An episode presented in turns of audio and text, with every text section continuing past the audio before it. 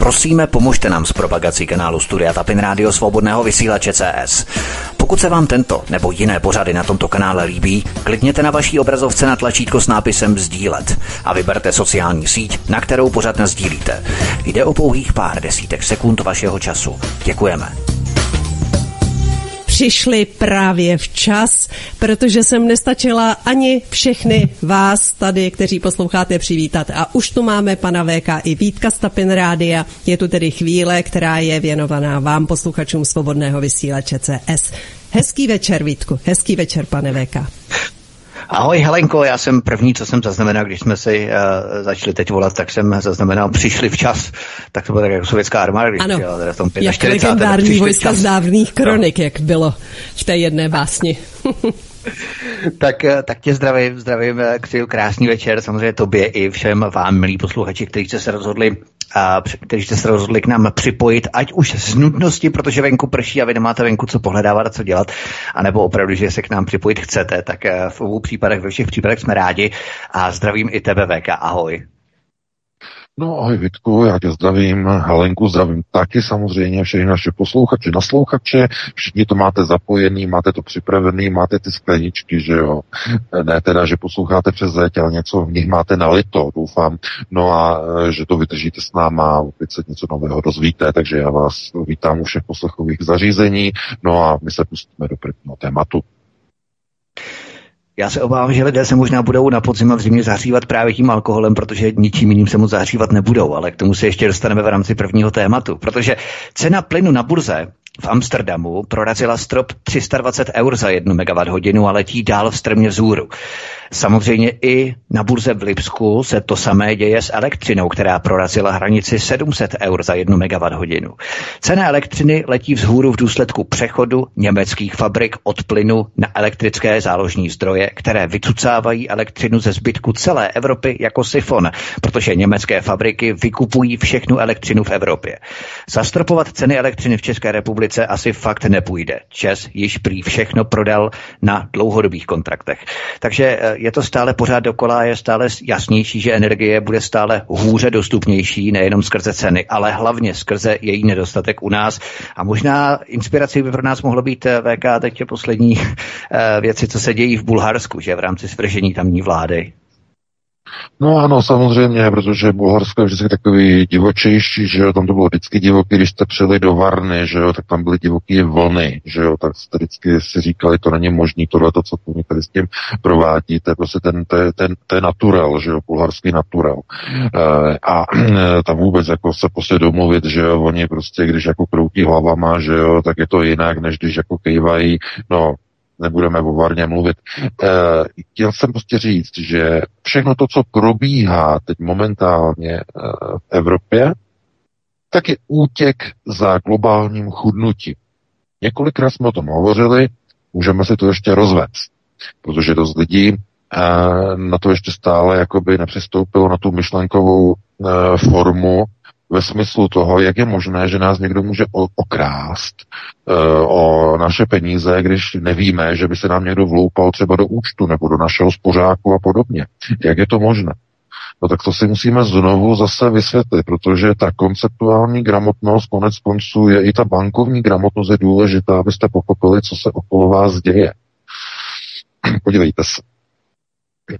Politici uh, vytvořili tedy jejich vůdci, že to znamená komise 300, eh, hlavní tedy globalističtí kádři pověřili své pohunky politiky, aby vytvořili tedy dokonalou bouři, dokonalou krizovou bouři. To byly dva roky covidu. Do toho eh, přišlo rozhazování peněz, takzvané kvantitativní uvolňování. To znamená, natiskneme více eur, natiskneme více dolarů, rozházíme je z helikoptér mezi lidi. A hned potom přišla ještě ke všemu američany vyprovokovaná krize na Ukrajině. To znamená takové tři bouře, které se spojily dohromady. No a výsledkem je de facto jedna jediná věc. Teda ono jich je víc, ale ta hlavní, která nás zajímá, to je samozřejmě inflace téhle situaci inflace e, způsobuje, že obrovsky rostou ceny naprosto všeho na trhu. Zboží, produktů, služeb, úplně všeho. A samozřejmě, co to znamená? No, při růstu cen spotřebního zboží uh, se znehodnocují naprosto veškeré úspory. Uh, v této chvíli se uvádí, že v České republice dosáhla inflace meziroční úrovně 16%, ale prosím vás, uh, to je uh, aproximovaná inflace. Aproximovaná. To znamená, vezme se takzvaný tržní koš a z něho se udělají průměry a vyjde to zhruba 16%. Ale pokud se vezme inflace takzvaně sektorová, to znamená v jednotlivých odvětví, tak tam je inflace už 100%, 120%, 150% ceny vlítly u zboží, u služeb, někde 200%. Pouze ten velký spotřební koš, když se nasčítá dohromady, tak je někde okolo 16%. A pokud se ptáte, v jaké úrovni nebo na jaké úrovni eh, bude inflace třeba na konci roku, eh, to vám dneska nikdo neřekne, protože to závisí na mnoha faktorech, ale pokud to bude tak, jak to vypadá, že by to zřejmě asi mělo být, tak se pohybujeme na meziroční inflaci na té uh, aproximované na konci někde okolo 25, 27, možná 30% inflace. Což v sektoru může být 300% Kde 300%? Třeba ceny elektřiny. 300% vám vyletí v únoru, uh, březnu faktury za uplynulý rok. Spousta lidí to nedá. Ale co to udělá s úsporama, které mají lidé? No, zlikviduje je to. Jako kdyby ty peníze někdo jim ukradl. Prostě ztratí svoji hodnotu a tím jsou zlikvidované, tím jsou zničené. Aniž by vám někdo se vloupal do účtu hm, na spořák a vybral vám peníze, tak vám je znehodnotí úplně stejně, jako kdyby vám je ukradl. Úplně stejně. Ale je v tom jeden rozdíl když se vám někdo vloupá do účtu, je to trestný čin, že jo, je to zločin, ale když vám politici takto zlikvidují celoživotní úspory, kde jste dřeli v potu tváře u oltáře, tak je to naprosto legální. Dosaté právo. Hmm. Organizovaná mafie. Stát je organizovaná mafie v podstatě. To si všichni uvědomit. To si musí naprosto všichni uvědomit že tohle je krádež za bílé hodné. Politici vám kradou peníze inflaci. A každý den, kdy Fiala nechce nic dělat proti inflaci, tak vám nepřímo krade peníze. Vaše úspory. Fiala a jeho pětidemoliční družina. To je třeba si uvědomit. To je konceptuální gramotnost. To znamená, jak by se zakročilo proti inflaci. No minimálně v té sektorové úrovni, eh, například energií. No jednoznačně zastropování cen energií, především plynu, elektřiny a ropy. Především té elektřiny. No a dojde k tomu? No nedojde. Z největší pravděpodobnosti, protože jak jsem dostal informace od našeho čtenáře, který je tedy požádal, abychom nic o něm nepsali, žádné identity, že jo, z logických důvodů, tak nám vysvětlil situaci v Česu. ČES prodal veškerou elektřinu na tento rok, ji takzvaně nakontraktoval a prodal na burze. Něco málo nechal na spotový trh, to ano, něco málo, ale většina je nakontraktovaná a již prodaná na takzvaném eh, na burze, na trhu, na futures, to znamená uh, smlouvy na obchody budoucí. Je to pryč pro tento rok a začíná se prodávat už na první a druhou polovinu příštího roku. Ta první polovina už je také skoro pryč. Co to znamená? No, že kdyby chtěl Fiala teď něco zastropovat, tak eh, on sice zastropuje, ale ta elektřina není. Čes by musel ty kontrakty vykoupit zpátky od investorů protože jsou to futures, dají se koupit zpátky, ale za současné astronomické ceny. Co by to znamenalo? No to by znamenalo, že Čes by přišel do obrovské obchodní ztráty a menší soukromí akcionáři, ti minoritní by zažalovali stát u arbitráže a zřejmě by to vyhráli, protože vláda by v podstatě provedla dumping. Že? To znamená, přikázala by subjektu, aby nakoupil drahé energie a dumpingem, subvencováním je potom za laciné peníze se ztrátou pro podnik přeprodal koncovým spotřebitelům rovná se občanům. Takže to by byla samozřejmě obrovská sebevražda. Fiala ani s tím neví, co by s tím měl dělat. On, proto on se postaví že jo, do televize, eh, postavil se ve středu, oni tam pod něj dali ukrajinské titulky, že jo, a začal zase mít proslov zase k Ukrajincům k jejich státnímu svátku nezávislosti. Zase jim začal slibovat prostě zbraně, dodávky, zase, že e, začal připomínat zase 21. srpen, takové chucpe obrovské, že s tím Rusové nemají skoro nic společného, že jo, protože byla akce Ukrajinců, že ukrajinského ústředního, tedy nejvyššího politika UVKSS, máte tam poslední článek, že jo, na Aeronetu, tak si přečtěte, to je zásadní, to je klíčové. Já jenom odskočím, eh, co se děje dneska v pátek, že jo, na českém internetu, na české Wikipedii, to neuvěřitelné chucpe, brunátné, nasrané způsobem, že prostě tam jenom poskakuje a každý mu dává do úst, že jo. A to a z jakého důvodu? No, dneska se skupinka liberálních aktivistů rozhodla, že upraví profil o Leonidu Brežněvovi eh, na české Wikipedii a že z jeho národnosti tedy e, z národnosti ukrajinské, že udělají ruskou, přepsali to tam, no a začali to tam odpůrci přepisovat zpátky a oni to liberálové znova začali přepisovat znova na Rusa a potom zpátky zase na Ukrajince a tak dále a tak dále. Zkrátka e, přepisování historie, to je přesně to, co Fialová vláda momentálně má v pracovní náplni a hm, jejich pohůnci, že samozřejmě. Tohle to je třeba eh, se jako na to dívat, že mm, v téhle chvíli eh, de facto se nehraje na nějaké zásadní eh, kroky nebo zásadní rozhodnutí, protože ti politici mají svázané ruce, to jsou loutky, chápete? Viděli jste někdy v spouru loutek?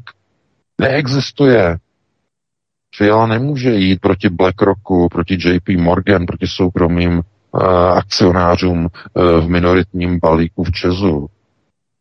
Vždyť by se Fialovi stala nehoda jako americkým bankéřům v roce 2009, kteří omylem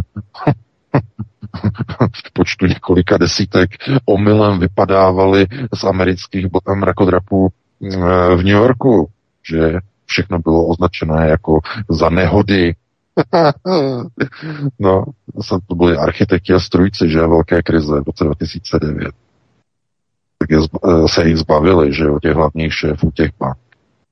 No, takže uh, Fiala samozřejmě nemůže nic dělat proti Američanům v Česu. A je tam nasáčkované, že jo. To je mafie. Takže uh, co budou dělat lidi? No, Pekarová, on je taková trochu jednodušší, že ona to řekne vždycky na plná ústa, potom jí na, za to sypou prostě popel na hlavu ale ono to je dobře, že to řekne na plná ústa, protože ona řekla, že doporučí prostě lidem, aby si prostě šili svetry a to z toho důvodu. A víte, proč ona to říká? Protože ona ví, že to nemá řešení. Respektive ona ví, že Fiala je nepoužitelný, že? To je to je jako když si dáte prostě nočník na konferenční stolek a říkáte si, co do něho naprší přes noc. Že? Takže to je zhruba asi taková použitelnost premiéra. A e, tam prostě tam nenajdete moc, co by se prostě dalo dát jako by do ruky, to nedej bože se na to ještě dívat. Ale e, konceptuálně platí, že e, ve chvíli, kdy máte polostátní podnik, nemůžete, vůbec nemůžete s tím nic dělat, kromě znárodnění. Znárodnění by znamenalo jediný možný e, zásah, to znamená vykoupení podílu a když to nechceš prodat, tak my ti to za nějakou plus minus autobus odhadní cenu. E, jakou to může mít hodnotu, i když hodně vysokou, my ti to prodáme. A ty nás potom můžeš jít zažalovat, ale ten arbitrážní soud potom bude posuzovat tu výši té odkupní ceny, jestli odpovídala prodejní hodnotě. Pakliže ano, tak ta arbitráž může, ten stát tu arbitráž může ustát. Pokud ta cena odpovídá tržní hodnotě. A teď, no, ale kde pak? Fialová vláda nedá ty peníze, nedá třeba těch 200 miliard na odkup těch podílových akcí. Zhruba 200 až 300 miliard by to stálo, těch 30% odkoupit. Oni to radši dají na americké stíhačky, oni to radši dají na různé e, transportéry, oni to radši dají Ukrajině, Ukrajině to dají. Oni to radši dají, eh, oni radši nakoupí mm, prostě první, poslední od, americký, od amerického zbrojního komplexu, než aby to dali na vykoupení eh, soukromých podílů z Česu, aby mohl být Čes plně státní ze 100% a mohl uh, regulovat ceny a dát kilowatu e, za rozumnou cenu, no tak proč, tak výrobní cena 20 haléřů, no, do, no tak co, tak prodají občanům za 40 haléřů, bude tam 100% zisk. A na provozní náklady bude, tak to prodají za 40 haléřů kilowatu. A ne za 12 korun, za 16 dokonce už. 17 už. Takže, chápete, to by měly být prioritní kroky vlády, ale ne. Fialu zajímá žlutá modrá. Slava Ukrajiny, gerojam sláva. Dá ty paní máješ. Na chuj. Takže já nevím, jestli jako Fiala jako rozumí vůbec ukrajinsky nebo rusky prostě, ale e, jako on si musí uvědomit, že pokud nezačne dělat e, politiku pro lidi, pro české lidi, tak ho vynesou na vidlích. Opravdu. On musí jít do sebe, on se musí, on se musí znormalizovat. On opravdu, on má tolik titulů před jménem, potom má tolik titulů za jménem, ale jako on netuší, jako by mu uletěly holuby, včely, e, králíky, ovce se mu na to vykašlali, ty jenom, ty jenom zařvali b a utekli pryč, protože s ním nechtějí mít vůbec nic společného. To znamená, i z toho chlívku ta prasata by se vykopala a řekla, no tady my vůbec nebudeme, tady my chcípneme hlady. My jdeme k sousedovi do chlíva. Tady my nebudeme na tom hospodářství toho fialy. On je úplně neschopný. Jdeme pryč, ženský, by řekli husy, a odpochodovali by pryč z toho hospodářství. A co myslíte, že udělají ty lidi? No teď oni jsou ještě v pohodě, no, protože ještě jim netečou prostě, že jo, rampouchy z nosu, že mají potom rýmu. Ne, to přijde teprve. A pamatujte na uh, Marfeho zákony. Uh, když je dostatek plynu, dostatek, tak zrovna jako na potvoru vůbec žádná tuhá zima není.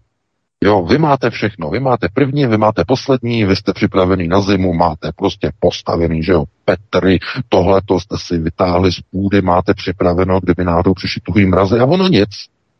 Že jo, jsou Marfio zákony. A teď, vy nemáte připraveno, vy nemáte plyn, vy nemáte elektřinu a jako na just přijde tak tuhá zima, jakou si vůbec nedokážeme představit tento rok a na příští. Po novým roce. To je Marfio zákon. Opravdu to funguje. Uvidíte. To znamená, eh, že nikdy to není prostě tak eh, postavený, že hm, hm, eh, vláda, která prostě si neví rady, takže by prostě musela jít od válu jenom kvůli tomu, že zrovna nezvládne nějakou situaci. To je něco jiného. Když ta vláda něco udělá a je z toho bota, no tak prostě ti politici dělají taky chyby. Ale ta vláda, když s tím nechce nic udělat a naopak se stará o někoho úplně jiného, o nějakou válku na Ukrajině, se kterou vůbec, jako Češi, nemáme vůbec nic společného, to nás nezajímá. Nezajímá. Mluvte s těma politikama. Vpalte jim to do očí. Řekněte jim, k čemu došlo na Ukrajině. Kiev měl 8 let. 8 let měl otevřený okno, diplomatické okno, k vyřešení občanské války na svém vlastním území. 8 let měl na to, aby se s těma povstalcema, s těma opolčice, opolčencema na, té, na tom východě té Ukrajiny nějak mírově dohodl. A oni to bojkotovali, Porošenko s nima nejednal, Eh, Zelebuben s nima nejednal, nechtěli s nima vůbec jednat. To znamená, oni ty minské protokoly bojkotovali celých 8 let. Nesnažili se ani za mák mírovou cestou ten konflikt na, té, na tom Donbasu vyřešit. Vůbec se nesnažili.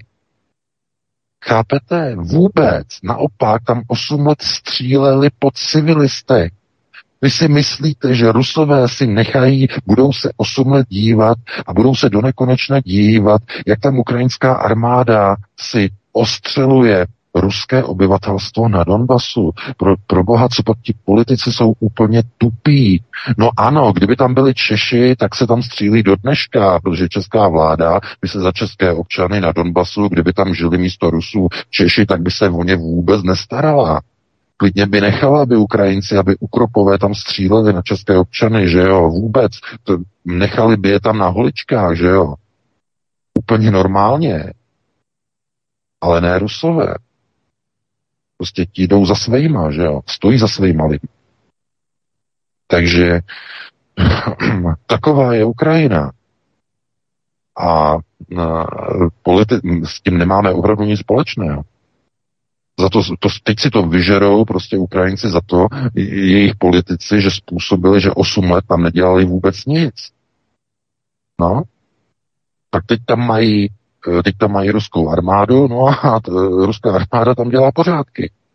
Že jo, podle svého pohledu, to, co oni tam chtějí udělat, že Takže to je, nikoho to nemůže překvapovat.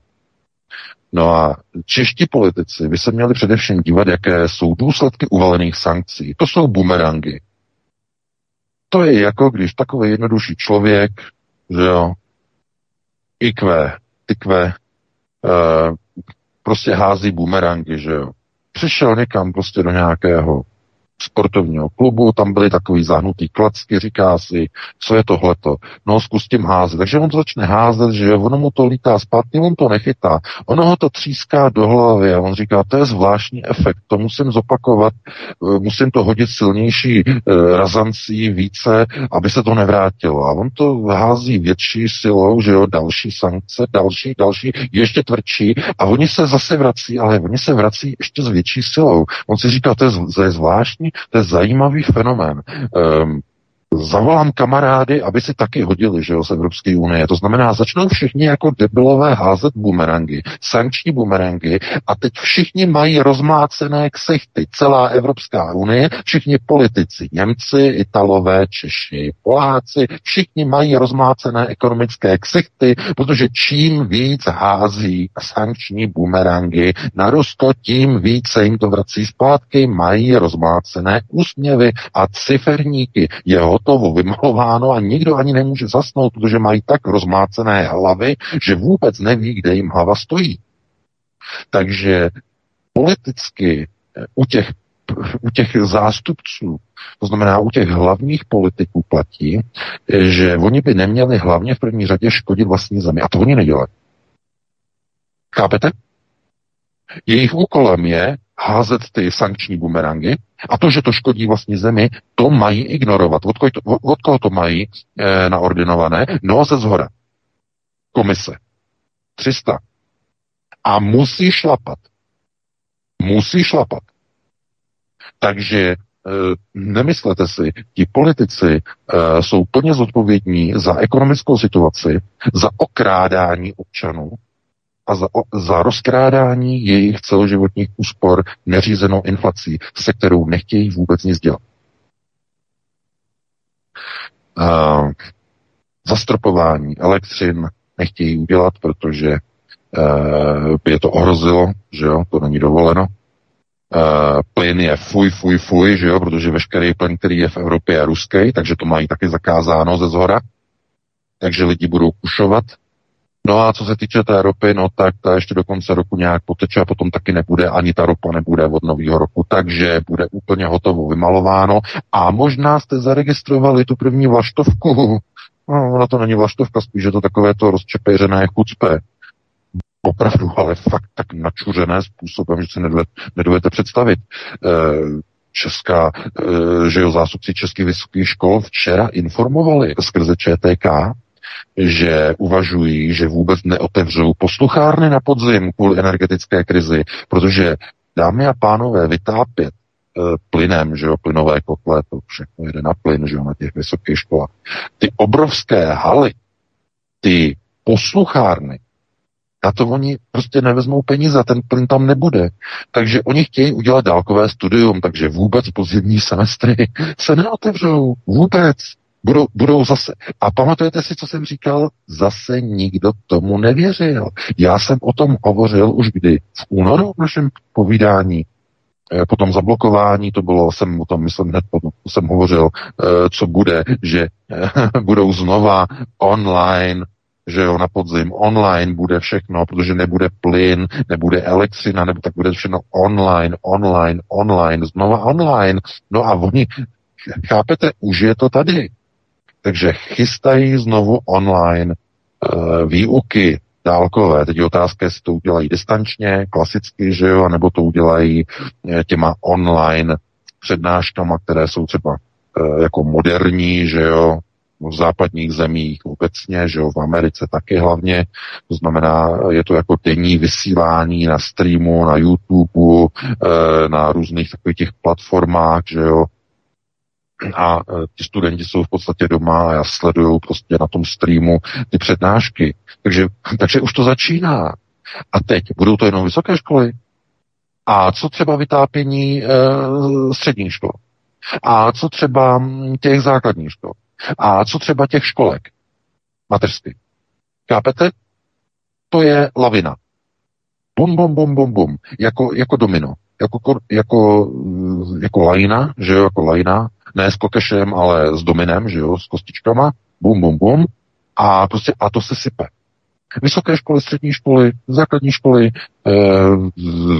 tyhle ty mateřské školky, že jo, tohle to všechno, to všechno spadne. A co? A rodiče, kdo se bude starat o ty, o ty děti? Budou muset mít co? Co budou muset mít? Ošetřovné, nebo já nevím, home officeovné, nebo homeschoolovné, nebo nevím, jak to tam tomu říkáte, že jo, anglikanizovaně u vás.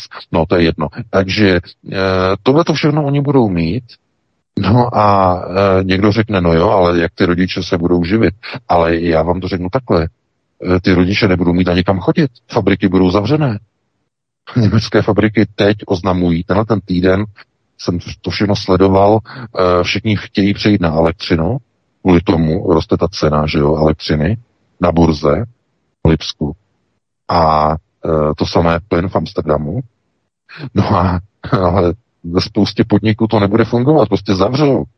Lidi budou doma. No, když budou doma, tak budou moci být s dětma, že jo, ty budou mít, budou mít homeschooly, dostanou prostě e, nějaký prostě to, e, to všimné, aby byli doma, aby se všímali těch dětí, no a to je prostě celé. Takže někdo si říká, že uh, je over že jo, že prostě, že, že covid over. Není over, nic není over, vůbec ne, nic neskončilo.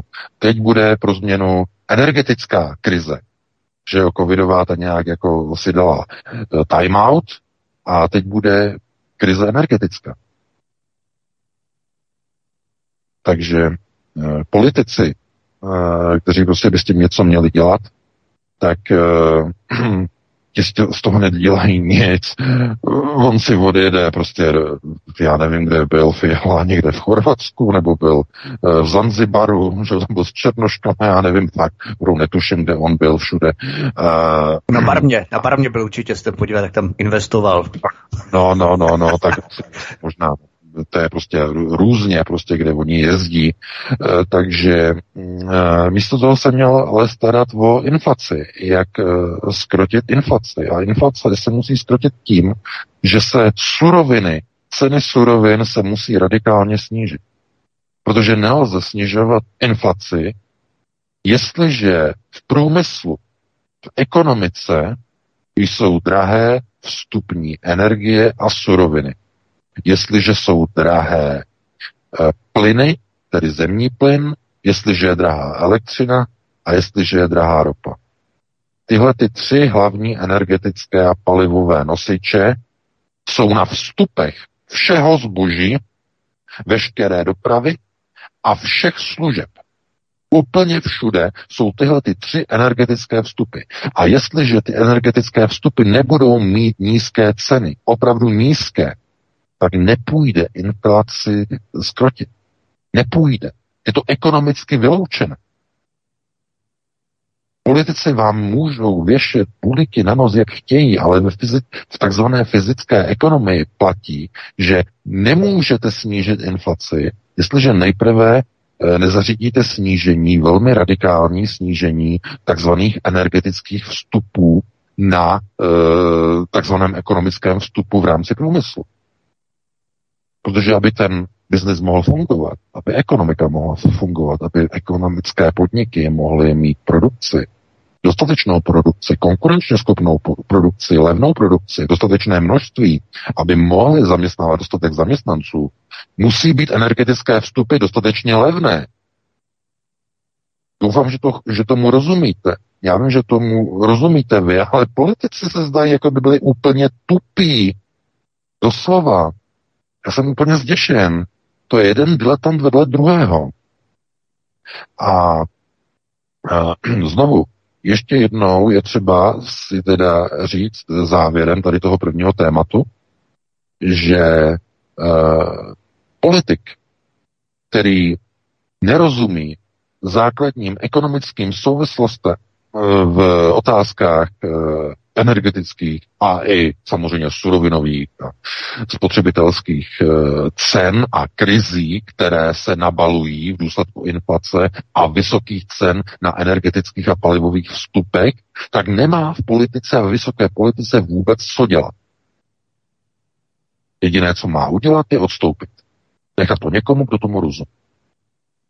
A to oni nemají odvahu. Oni tam přišli, s heslem, že jdou dělat všechno spolu. Ne, oni tam přišli všechno posrat spolu. To tam přišli udělat. A já se omlouvám za tady ten expresivní výraz, ale přesně to oni tam přišli udělat spolu.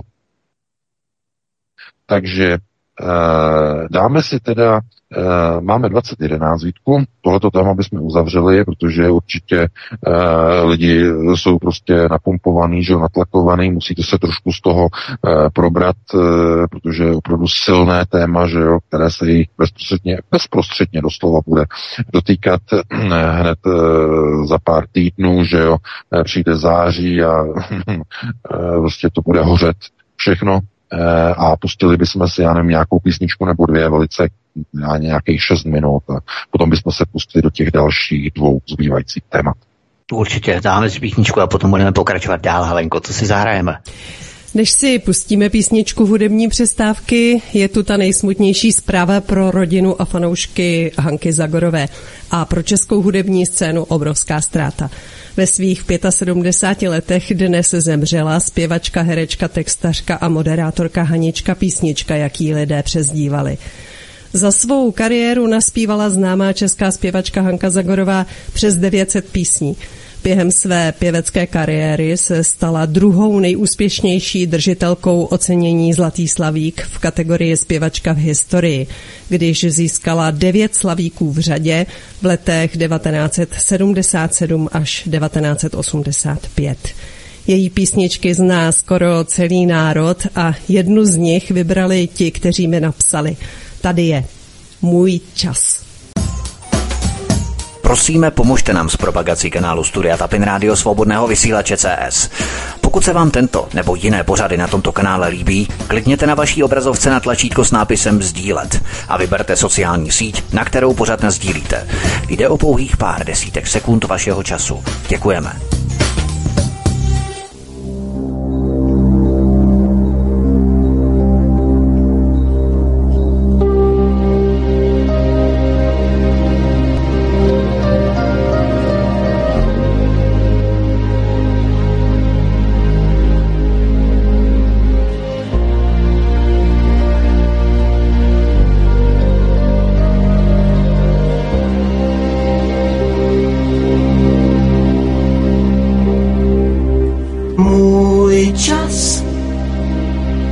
pouho pouhé prozatím.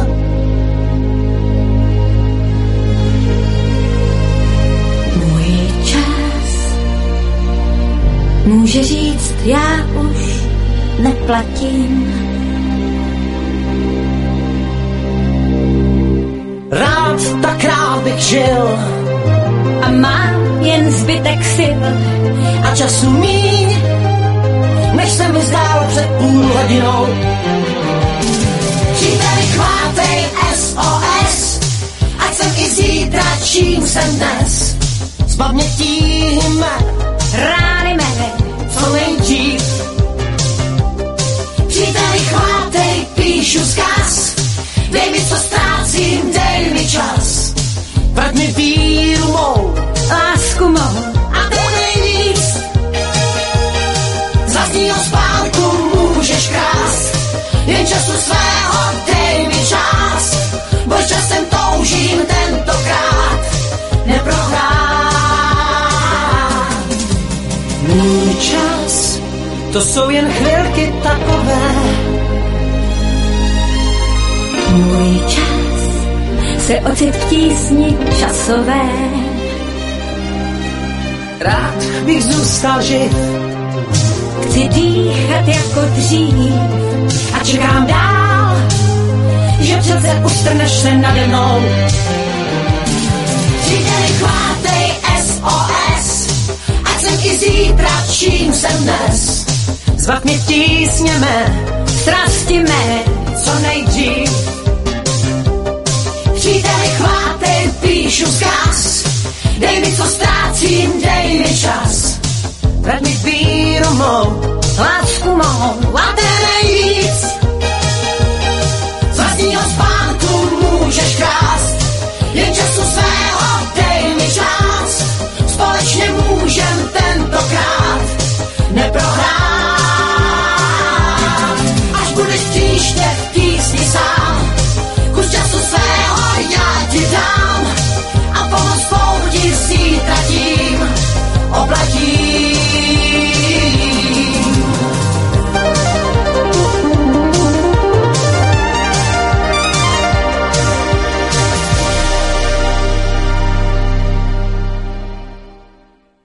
co přidat k této zprávě a písničce?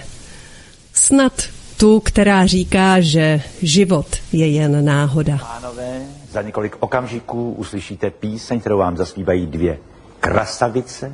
Petra Ernejová a Světlana Nálepková. Život je jen náhoda.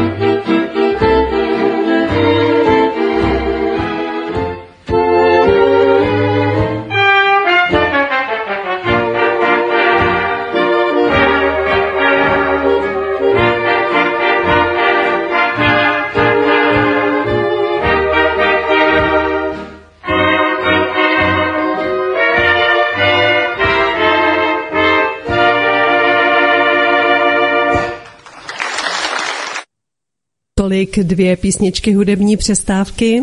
Můžeme tedy pokračovat dalším tématem. Jsme tady všichni? Můžeme, Helenko. My doufáme, že pan VK se vynořil. VK, jsi tady? Sempre, sempre. jsem tady, ano, ano. ano. Už jsem tady. Super, super. Tak fajn, takže my budeme pokračovat dalším tématu. Ty si VK předchozím vstupu načel Ukrajinu, tak v té budeme právě pokračovat teď, protože Česká republika byla obviněna že na, že na svém, tedy našem území, cvičí důstojníky ukrajinských tajných služeb k provádění teroristických útoků v Doněcku. Jeden z agentů dezertoval a předal doněckým úřadům bombu sestavenou v Česku a podrobný plán na provedení teroristického útoku během konání referenda o připojení Doněcka k Rusku. Podle ruského ministerstva zahraničí je to další důkaz, že se Praha stává státním sponzorem světového terorismu. Ministrně obraní České republiky se za slova o Derjedek Duginové neumluvila a dále schvaluje teroristický útok, který Darju zabil. Moskva tedy zvažuje, že zařadí Českou republiku na seznam teroristických zemí. Myslíš, VK, že tohle je to, co Fialenko domlouval nebo dohadoval na častých návštěvách se Zelenským, že už se v podstatě vyjasňuje, co se uh, tam dohodlo, nebo co tam oba dohadovali v rámci toho výcviku teroristů na českém území. Ukrajinských. Tohle to je problém, protože uh, pouze se opakuje to, že prostor uh, českého Eh, české kotliny, že jo, celého toho prostoru bývalého protektorátního byl historicky používaný jako prostor, jako výcvikový prostor pro různé teroristické jednotky, ať už to byly e, za e, protektorátu takzvaní werwolfové, e, nebo to e, byly různé rudé stezky a e, různí e, speciálové typu e, Sanchez Ramirez, zvaný Šakal, že jo, kteří byli cvičeni, různé palestin, palestinské bojůvky, které se cvičily e, v zastávce u Brna, že jo, v 80. letech, tam ty objekty ještě jsou dokonce, mám takový pocit, e, takže mm, Vypadá to, jako kdyby prostě tohleto pokračovalo.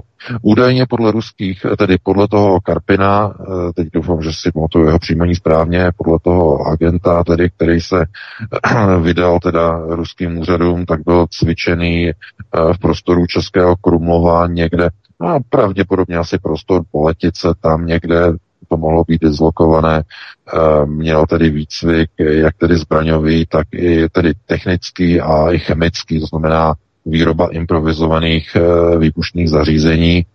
Ehm, měl být potom tedy vysazen eh, na Ukrajinu a eh, měl se transportovat a přesunout do oblasti ovládaných tedy ruskou armádou do Doněcku. No a jak se zdá, tak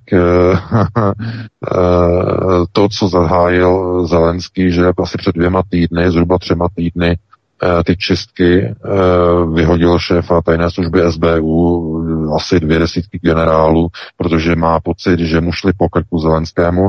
No tak se to dotklo i některých eh, operativců, operátorů tajných služeb, no a tenhle ten konkrétně dostal strach, že by mohl být zlikvidovaný během těch čistek a proto i s rodinou utekl do Ruska, že jo, tedy skrze, skrze Donbass a tam všechno napráskal tohle to pouze ukazuje, že všechno to, co, do čeho se namočila Česká republika po, po té, co se moci ukopila fialová vláda, se opravdu republika řídí nebezpečně, opravdu nebezpečně do, do míst, e, které ohrožují české občany a ohrožuje to opravdu českou národní bezpečnost. To, co předvádí Fialová vláda, to, co předvádí tajné služby. Už minulý rok, ještě za Babiše, ta monstr nepřátelská kauza, ten nesmysl, kauza Vrbětice, že Mat a Pat, e, Čuk a Gek, kteří měli údajně vyhodit na dva pokusy v Vrbětice do povětří, takový, takový nesmysl, ale podívejte se, e, ten, ty protiruské hry Eh, dojdou a došli až tak daleko, že se cvičí teroristé na území České republiky z největší pravděpodobnost. Až takhle daleko. A opravdu to hrozí, že Ruská federace může zařadit Českou republiku na seznam zatím stále prázdný seznam teroristických zemí. Mluvil o tom šéf DLR, Denis Pušilin, že ten seznam je stále prázdný, ale že některé země mají nakročeno, aby se tam objevil jako první a dovedete, on nejmenoval konkrétně nějakou zemi, ale Česká republika má našlápnuto, že se stane první zemí na tom seznamu, dámy a pánové. A já jsem to psal už v tom článku, pokud by se tak stalo, Česká republika až nedostane ani ani metr krychlový ruského plynu, ani barel ropy vůbec. A to z toho důvodu ani žádné uhlí, vůbec nic, žádné suroviny, protože zařazení jakékoliv země na seznam teroristických zemí znamená okamžitě e, sankce a embargo e, na dodávky jakéhokoliv zboží e, z Ruské federace do té sankcionované země. A ten zákaz platí na všechny odběratele. To znamená, všichni odběratelé musí ten sankční seznam dodržovat. A pokud by třeba Německo uh, chtělo jakoby České republice pomoct a přeprodat uh, ruský plyn jakoby sankcionované České republice, tak by ohrozilo, že Rusové uzavřou smlou, tedy zruší úplně, uzavřou rop, ropovody a plynovody a přijde o dodávky samotné Německo. To by mělo opravdu velké dopady, velké důsledky a tím, jak se bude Eh, neustále prohlubovat ta krize na té Ukrajině, tak víte, musíte si uvědomit stále jednu věc, důležitou věc. Rusko to, co vlastně sleduje, co je jakoby jedním z primárních úkolů, tak jedním z, primární, z primárních úkolů samozřejmě to je ten veřejný ta veřejná objednávka. To znamená denacifikace, demilitarizace. Jo, tyhle ty dva úkoly, to jsou ty veřejně známé. Ale jeden, ten cíl nebyl ještě veřejně publikován a ani nemusí být, protože všichni ho sledují a to je likvidace, ekonomická likvidace Evropské unie. Úplně rozbití Evropské unie. Ale co je zajímavé, Rusko nemusí proto ani hnout prstem protože stačí bohatě, že ty sankce, ty bumerangové sankce si uvalují jednotlivé evropské země sami na sebe. To je, je opravdu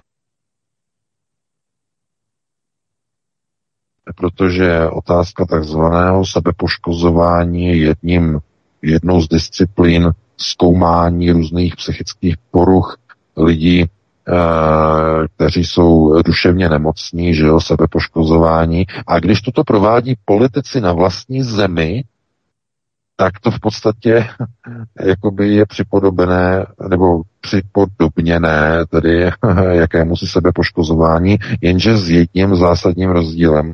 Ti politici neškodí sobě, ale pouze svým občanům. To už není sebepoškozování. To je poškozování svého národa, svého obyvatelstva. A to obyvatelstvo zdá se, jako by pořád nechápalo, co ta vláda vlastně vůči tomu obyvatelstvu dělá, co sleduje tím, co dělá nebo nedělá. Kdyby e, obyvatelstvo tomu rozumělo, už dávno by byly demonstrace v ulicích stejně jako e, na e, různých že jo, ostrovech, že jo, na různých uh, Ceylonech, že jo, a, a podobně, uh, protože se ukazuje, že někde prostě do těch ulic umí výjít, no a někde to těm lidem prostě trvá strašně dlouho. Vzpomeňme si na 17. listopad 89. Češi nechtěli jít do ulic. Že jo? V listopadu 89 bouřili ulice v Maďarsku, že jo, proti Jánoši Kádárovi, bouřili ulice proti Jaru, Jaruzelskému v Polsku, že jo, všude to bouřilo, ale Československu byl klid a hlavně na práci. Lidi nechtěli jít do ulic. Takže STBáci museli vytáhnout svazáky. A svazáci museli udělat ten 17. listopad. Svazáci museli e, přípravní mladí kádři určení potom pro vstup do strany museli udělat 17. listopad. Taková je pravda o listopadu 89. A e, do čela byl dosazený přípravný kádr, jakýsi Havel, který měl otevřený devizový účet u státní banky Československé. A tam mu Francie a Německo, že jo, posílali eh, devizové prostředky od poloviny 70. let. No, však to není nic tajného. Takže takhle to fungovalo. Kdyby nebylo STBáků, tak žádný 17. listopad vůbec nebyl.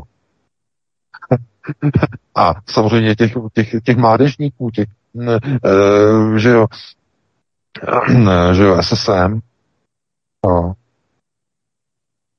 že jo, socialistický svaz mládeže se to jako, oni se jim jako někdy tak jako říkali, že to jsou, uh, že jsou to SS, že jo, SS mladí, že jo, SS mladí, no, ale uh, mladí SSáci, uh, že určení pro stranu zkrátka odvedli svoji práci, udělali uh, tu demonstraci a uh, potom už to jako mělo ten efekt, uh, že tam udělali uh, toho údajně tedy zabitého uh, studenta, že No a e, on to byl agent STB, že?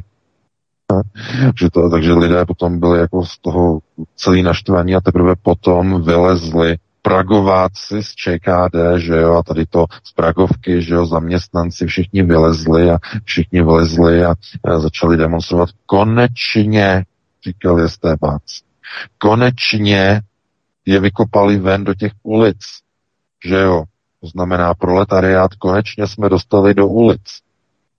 A museli tam udělat to, to sfalšování, že jo, s tím, s tím uh, mrtvým studentem Šmídem. No, takže uh, taková je zkrátka realita. Kdy vyjdou lidé teď na podzem do ulic, já si nemyslím, že vyjdou. Eh, protože ještě stále mají ty úspory, ještě nejsou úplně tak zlikvidované a lidi budou držet stále ještě hubu a krok. Někteří ne, někteří už to nedají, že jo. Ti už budou tam špatně, ale taková ta většinová veřejnost, ta, myslím si, tady to první e, zamrazovací kolo přes zimu ještě zvládne a začne se to lámat až někdy prostě příští rok. Otázkou je, jak rychle tedy Vladimir Putin eh, ukončí ty jednotlivé cíle a úkoly, ale já si spíš myslím, eh, že dokud nebude hotovo v Evropě, tak Vladimir Putin nebude mít ani zájem, aby měl hotovo na Ukrajině. To jsou spojité nádoby. Třeba si uvědomit. Protože jakmile bude hotova na Ukrajině, tak tím vlastně všechna efektivita těch procesů skončí a Eh, Evropská unie okamžitě, bude jako chtít se normalizovat a tak dále, tak dále, jako by se nic nedělo. Eh, v Moskvě bylo rozhodnuto zkrátka, že se provede rezet. Společenský rezet, celoevropský rezet a ten rezet bude dokončen. To znamená, eh, lidé si vlastně počkají na procesy a uvidíme, tady kolik lidí to odnese opravdu těžce, opravdu nejvíc a kolik lidí Eh, bude jenom brblat, ale bude dál držet ohnutá záda a bude šlapat. Na to si musíme počkat. No, takže tohle, takhle bych to uzavřel a pustíme se do třetího tématu. Pustíme se do třetího tématu, a tentokrát trošku z jiného soudku. Světové ekonomické fórum Klause Schwaba publikovalo článek racionalizující mikročipování dětí jako součást nezvratného procesu moderního vývoje lidstva. Nedávno to byla konspirace alternativy, teď už opět realita. Přímo na stránkách fóra v odborně koncipovaném článku, který obhajuje posun Overtonova okna směrem k transhumanismu. Děti formuje Hollywood a chtějí se stát superhrdiny. O to snadnější bude bionická augmentace jejich těl. Děti si splní svůj sen a budou mít nadpřirozené schopnosti v úvozovkách. Ex machina jako produkt formování populace skrze zábavu, filmy a média. Takže Klaus Schwab Eh, opět přibližuje svět k vizi transhumanismu už od eh, v podstatě Neuralinku, to jsme tady probírali, že před eh, nějakou dobu Neuralink, Neuralink v roce 2016, tak je to další krok směrem k té jejich vizi. Oni se nezastavují. Ano, oni se nezastaví, protože uh, čip jenom jedna z dalších forem vlastně totální kontroly, tedy total control nebo totálního ovládání člověka. Konec konců to není žádné vůbec překvapení, ale oni už s tím jdou takhle veřejně. To znamená, v tom článku je přímo uvedeno, že je přece racionální důvod načipovat vaše dítě z důvodu bezpečnosti aby někde se nezaběhlo, abyste věděli, kde je, aby vám ho někdo neunes, takže vám ho unese, abyste věděli, kde se nachází. To znamená, skrze security, eh, skrze bezpečnost bude eh, indukovaná, eh, bude indukováno čipování malých dětí. A jak budou vychovány malé děti, tak budou potom vypadat ti dospělí. Když si zvyknou malé děti na čipování, hele, já mám čip, tak uh, uh, samozřejmě bude to mít další použití, bude to multifunkční, ten čip nebude jenom nějaké, kde jste nějaké sledování, ale bude tam platební systém. E, pokročilejší čipy mohou být potom nabíjeni, nabíjeny bezdrátově. NFC budou mít baterii v sobě malou a budou NFC nabíjený, že? To znamená bezdrátově, jenom tam dáte nějakou nálepku, že jo, s nějakou šňůrkou a budete si odpočívat, že jo, za 20 minut se vám nabije baterie zase na dva týdny, že jo, tak nějaká prostě malá spotřeba v tom čipu a e, tam budete mít multifunkční všechno, takže e, budete moci se tím čipem od, odemykat dveře, jo, otevírat dveře, budete moci tím platit, že. To znamená, bude to in a vezměte si, e, že všechny takovéhle jako vlastnosti jsou indukovány Hollywoodem. Všichni ti hrdinové, ti superhrdinové, že, mají vždycky na rukách takový, takový ty různý, takový ty udělátka, Eh, že jo, tam mají tam různý tlačítka, že jo, tady to mají to všechno na rukách, že jo, na zápěstích a oni teď budou mít pod kůží, že jo, bude takový prostě modernější, že jo, e, budou si připadat jako vylepšení lidé, to znamená augmentovaní. No a to je jenom začátek. Když eh, Klaus Schwab psal ve své knize Čtvrtá průmyslová revoluce o e, éře transhumanismu, o tom prostě, jak lidé uh, budou mít uh, umělá zařízení, budou je využívat, že jo, uh, umělé implantáty, podkožní náhrady rukou, že jo, umělé páteře, umělé nohy a tak dále, schopnost zvedat těžké předměty a tak dále, tak to vypadalo jako něco, co je bizarního, ale dneska už reálně jsou první aplikace. Víte, že už první podkožní čipy už se testují ve Švédsku. E, propaguje se bezpečnostní stránka, že to znamená, hlídejte si pomocí čipu vaše děti, protože když děti budou mít někde nějaký přívěsek, tak ten oni můžou ztratit, že jo, nebo ho někdo sundá, ale ten čip jim prostě nikdo nevezme, že jo, ten mají pod kůži a budete vědět, kde se děti nachází. Nemyslete si, je spousta lidí a spousta rodičů, kteří se strašně bojí o to svoje dítě, že ho nejenom popadnou a strčí ho třikrát pod jehlu. Že jo, základní, base, očkování a potom jeden booster a druhý booster, že? Jsou takové ty šílené matky s vyvolenýma očima, že jo, ty američanky, úplně mimo. A oni ty samé děti chytnou a nechají nastavit čip, aby byli safe, aby byli v bezpečí. To znamená, tohleto funguje. To znamená, vyvoláte v rodičích Eh, obavy a eh, těm rodičům úplně přepne a jsou jako prostě mimo.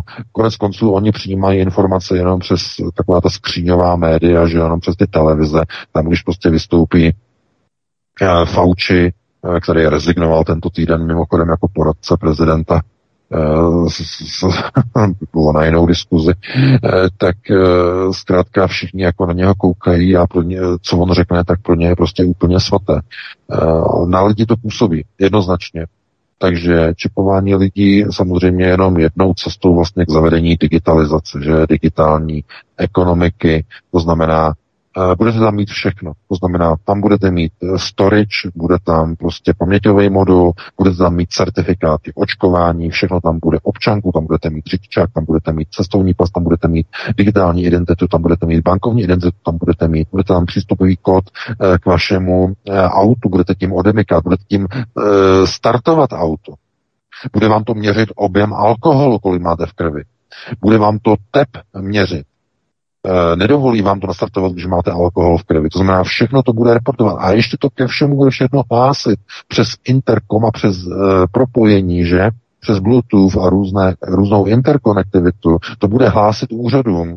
Chtěli jste jet nalitý pod vlivem, hned se to všichni rozví. Bude vám to měřit cukr, alkohol, Jste například na medikaci, jste na medikaci, šli jste doktorovi, dal vám nějaký prášky, nesmíte chlastat. Vy si na to koupíte prostě frťana, ferneta, že jo. Teď vám to, ten čip vám to zaregistruje, že pijete alkohol, hned to hlásí pojišťovně, pojišťovna vám odmítne proplatit léčbu a platíte to z vlastní kapsy a máte snížený sociální kredit. Tohle to všechno bude implementováno do těch čipů. Multifunkčně. Na totální kontrolu. To není e, nějaké přehánění. Zatím to bylo vymyšleno, za tímto účelem. To znamená, spousta lidí si třeba myslela i v tom roce 2020, počátkem toho roku, že přece lidi se nikdy nenechají k něčemu donutit nějaké očkování. Jsou to hoaxy, že jo? No a podívejte se na rok 2021, jenom o rok později a všechno bylo úplně jinak. Lidi nemohli chodit do práce, když neměli testy, lidi nemohli chodit do práce, když neměli očkování, nemohli do autobusu, nemohli tam, nemohli nakupovat jenom základní potraviny a tak dále a tak dále. E, nemohli jezdit přes hranice. E, máš tečku, nemáš tečku. E, chápete? Najednou byla svoboda omezena. Najednou bez té vakcíny nešlo vůbec nic. A kdo by si to, kdo by si to myslel? Kdo by to řekl, že? Rok dříve, předtím. Když jsem o tom já psal článek, byl to hoax. Že jistý pan Cempr e, to vyvrátil jako, jako hoax. No. Rok později realita byla úplně někde jinde. No. Takže e, já jenom upozorňuji prostě na procesy, které e, jsou před náma a s nějakým předstihem, že a radši bych mluvil o něčem pěkném, že to znamená, že knedlíková pohoda, že jo, svíčková v neděli, že jo, pohoda, pěkný počasí, no, uh, u vody, na rybách, že jo, to by bylo pěkný, že jo, všechno takhle. No jenže ten život je úplně nějaký někde jinde, že? Že lidi mají starosti, protože kdyby bylo všechno růžové, kdyby bylo všechno, nechci říkat fialové, to už eh, pro boha hlavně to ne, že jo, tak eh, lidi by prostě byli někde úplně jinde, byli by odreagovaní, ale ve chvíli, kdy všude rostou ceny, faktury vyvolávají zděšení, hrůzu, paniku a myšlenky na sebevraždu, ať už jsou to faktury za elektřinu nebo za plyn, tak v takové chvíli zkrátka lidé hledají někde nějaké odpovědi, to znamená, chtějí vědět, jestli jim prostě někdo pomůže. No, mluvili jsme o tom několikrát. Vláda ne. Ta má za úkol destrukci, destruovat národní stát. Aby lidé nechtěli národní stát, aby volali po globalismu.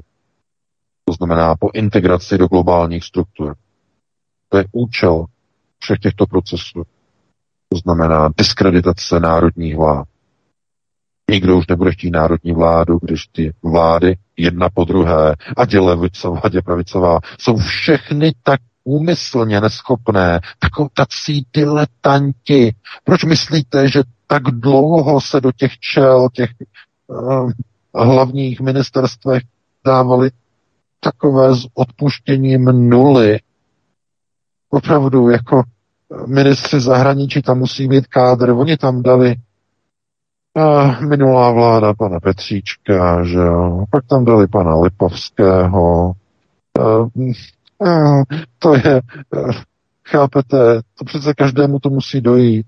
Když někdo dává na tak důležitá místa takové neskušené, někdo by řekl, by řekl diletanty, že jo, bez zkušenosti, co to znamená? No přece je to jasné. Tam, kde se bourá, tam nejsou potřeba kádři. Tam se dávají diletanti. Když se bourá, není třeba, aby ten člověk rozuměl své práci. Musí být pouze všeho schopný. Když se mu řekne, on to udělá. To znamená, že tam bourání mu řekneš, tady máš kladivo, pořádně do toho třískneš, rozmáštíš část systému. A on to udělá. Na třísknutí kladivem, na rozbití systému není nic světoborného. Ten diletant to udělá, musí být všeho schopný. Nesmí mít svědomí. Ono by se mohlo stát, že když bude kádr, on vezme to kladivo, on zjistí, že když do toho střískne, tak třeba zlikviduje 20% populace. Sociální bezpečnost 20% lidí. Že? A on by řekl, no to já neudělám. Já přece nemůžu tady zlikvidovat a poslat pod most 20% lidí, to, že jo, jenom kvůli tomu, aby BlackRock měl zisky v soukromém, v polostátním Česu. To je, abych prostě, já tady, že jo, lidem prostě nedáme nic, bůkneme do toho kladivem a prostě na lidi se vykašleme, že jo, necháme to zbourat a ti lidi padnou všichni na hubu. On by řekl, já to neudělám. On by řekl, my tam uděláme kroky, aby prostě ta energie byla levná. No ale pozor, pozor, tohleto globalisté nepotřebují. To by bylo kontraproduktivní. Oni potřebují někoho, kdo nemá svědomí, kdo nemá soucit s tím obyvatelstvem, kdo to kladivo vezme a kdo ten systém, vybudovaný systém, rozmlátí. To jsou destruktoři. To je proces rozbíjení národního státu. Tohle to teď dělají vlády ve všech zemích západního světa. Úplně ve všech. Ve Spojených státech, ve Francii, v Británii, v České republice. Úplně všude to dělají. Úplně všude. O Německu tady vůbec nemusíme ani hovořit.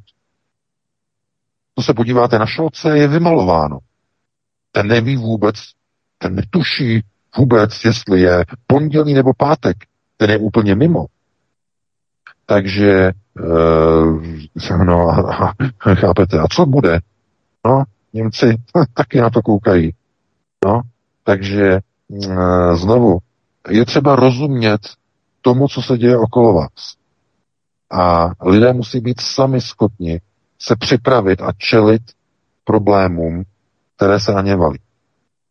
Já jsem říkal několikrát, máte připraveny zásoby potravin, máte připraveny energetické nezávislé zdroje, máte připravenou nějakou půdu, eh, máte nějakou nemovitost někde, kam by se do, v případě krize zhroucení systému řízení dalo prostě uniknout e, pro případ války a tak podobně. To znamená, je příprava někde, je příprava nebo není.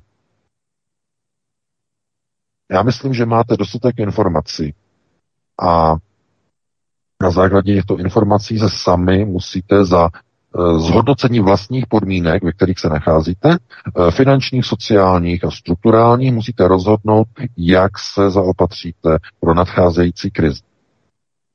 Takže eh, já bych, to, já bych to takto uzavřel, máme 2047 výtku a jestli tam máš ještě nějaké další téma, tak bychom ho ještě rozebrali a po rozebrání bychom se e, pustili do ledničky a pustili bychom nějaký Eh, já bych se chtěl VK ještě zeptat eh, v rámci ministerstva vnitra, protože teď ho má v gesci Vít Rakušan, to všichni víme, všichni známe.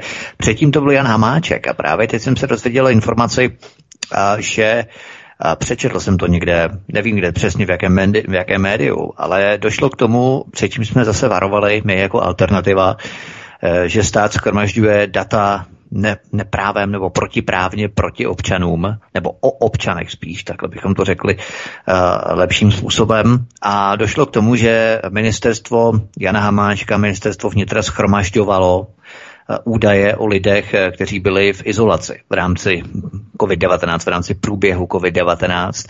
A tady se právě jedná o to, že v podstatě stát, když se vymkne z kontroly, utrhne se z řetězu, tak eh, v nouzovém stavu si může dělat absolutně, co chce a tohle je toho přesným výsledkem a důsledkem, že v podstatě stát o nás schromažďuje data protiprávně. Oni za to dostali nějakou, já nevím, milionovou pokutu, jo, ale tak to je jenom symbolické, protože stát udílí pokutu státu, že jo, to je jako v Kocourkově, jo.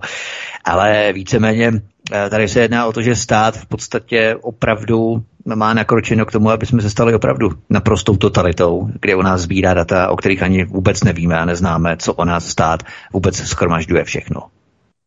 No, to nejsou jenom data, to jsou dokonce i kamery na silnicích, ne, které sedm let uh, snímkují všechna projíždějící auta, včetně řidičů, že jo, tohle to všechno to skladuje na serverech po dobu sedmi let. Um, to je snad ještě větší ohrožení bezpečnosti, že oni dokážou sestavit potom cestu sedm let zpátky, kde jste byli v daný den, v daném čase podle auta, že fotografie, kde jste jeli, kam jste jeli, No, to je, to je, to je, to je, to je, to je Orwell doslova Orwell, kamerový Orwell. A to byla akce samozřejmě e, za minulé vlády, že? Zafinancovaná, spuštěna. I když už Sobotkova vláda, že jo, s tím byl připravený projekt už za Sobotkové vlády.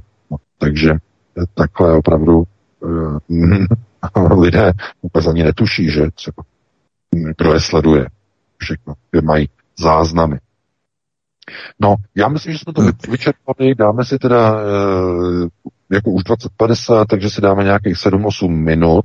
E, já po, že bychom si dali něco takového letního, nějakou prostě italskou klasiku, e, Helenka, kdyby tam našla něco pěkného.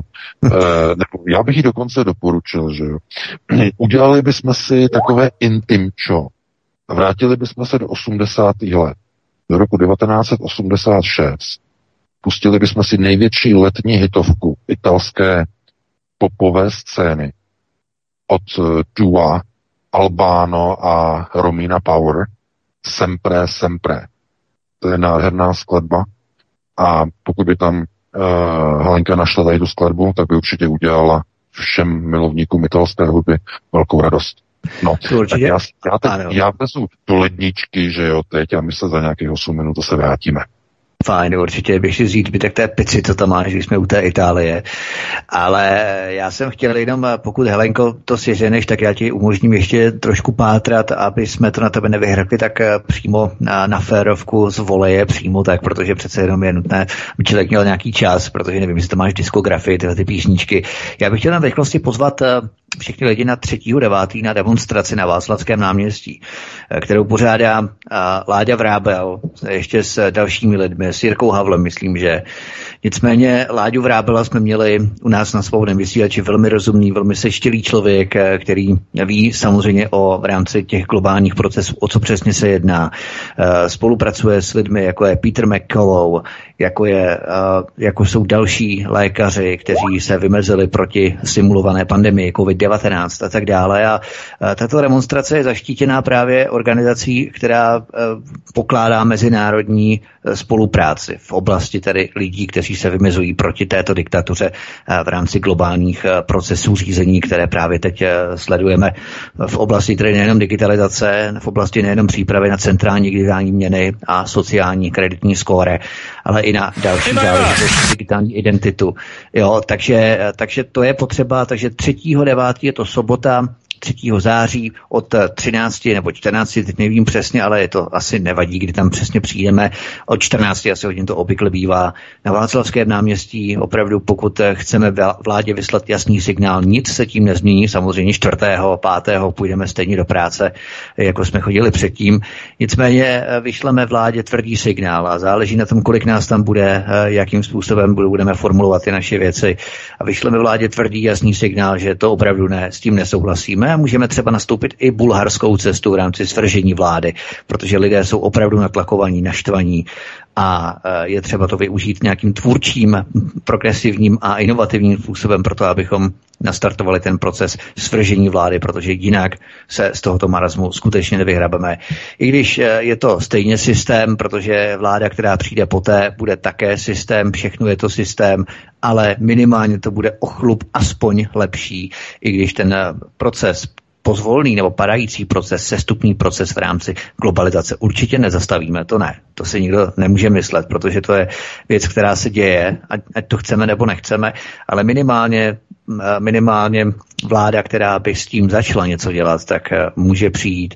A my se musíme snažit o to, abychom aspoň minimálně nastoupili tu bulharskou cestu a třeba si dohodli i dvoustranný kontrakt právě s Ruskem, s ruským Gazpromem v rámci plynu a ropy a tak dále. Takže uh, třetí devátý od 14 hodin Václavské náměstí, zveme vás srdečně. No a Helenko, uh, poskytl jsem ti dost dlouhou pauzu, aby si našla písničky. Budu tam taky a teď eh, zkusím tedy Albano a Romina Povery. Prosíme, pomožte nám s propagací kanálu Studia Tapin Rádio Svobodného vysílače CS.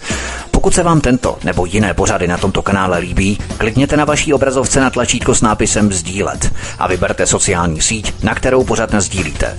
Jde o pouhých pár desítek sekund vašeho času. Děkujeme. amarti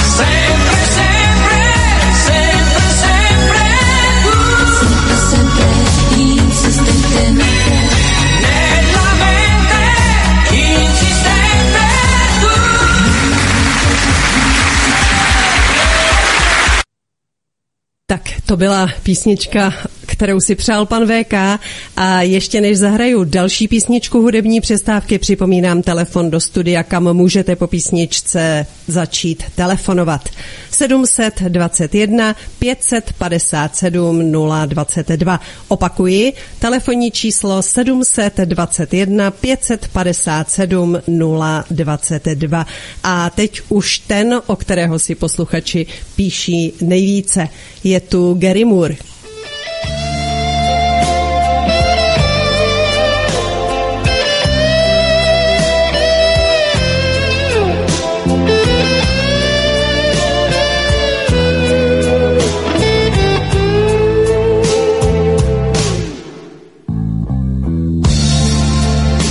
To be so easy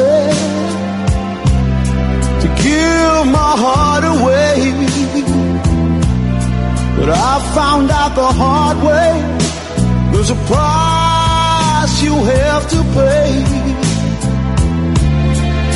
I found out that love was no friend of mine. I should have known time after time. So long, it was so long ago, but I've still got the blues for you.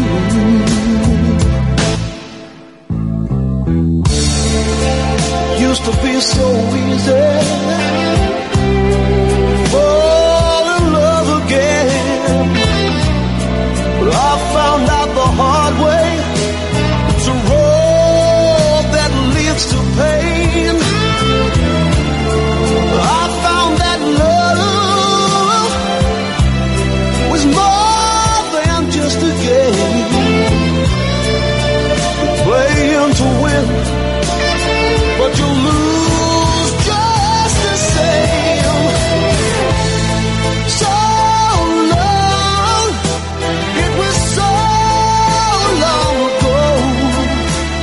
I still got the blues for you.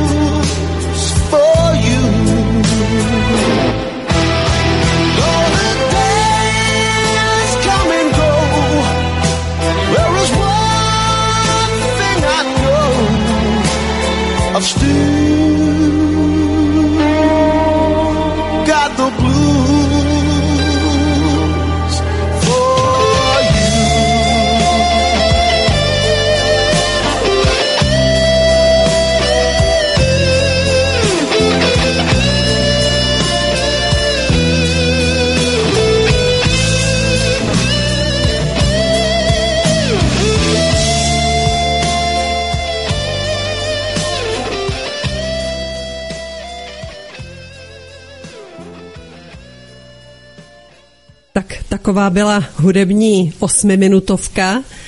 Mám už i na telefonu prvního volajícího, tak se ptám, jestli pan VK i Vítek jsou na svých místech a můžeme pokračovat dotazovnou. Vítku? Ano, já jsem tady. Já doufám, že ta VK taky už spořádal svou quattroformáči. Halo, halo? Ano, Jsi ano. tady VK, skvělý. E, V tom případě je všechno v pořádku, my máme i prvního volajícího. Hezký večer, můžete se ptát.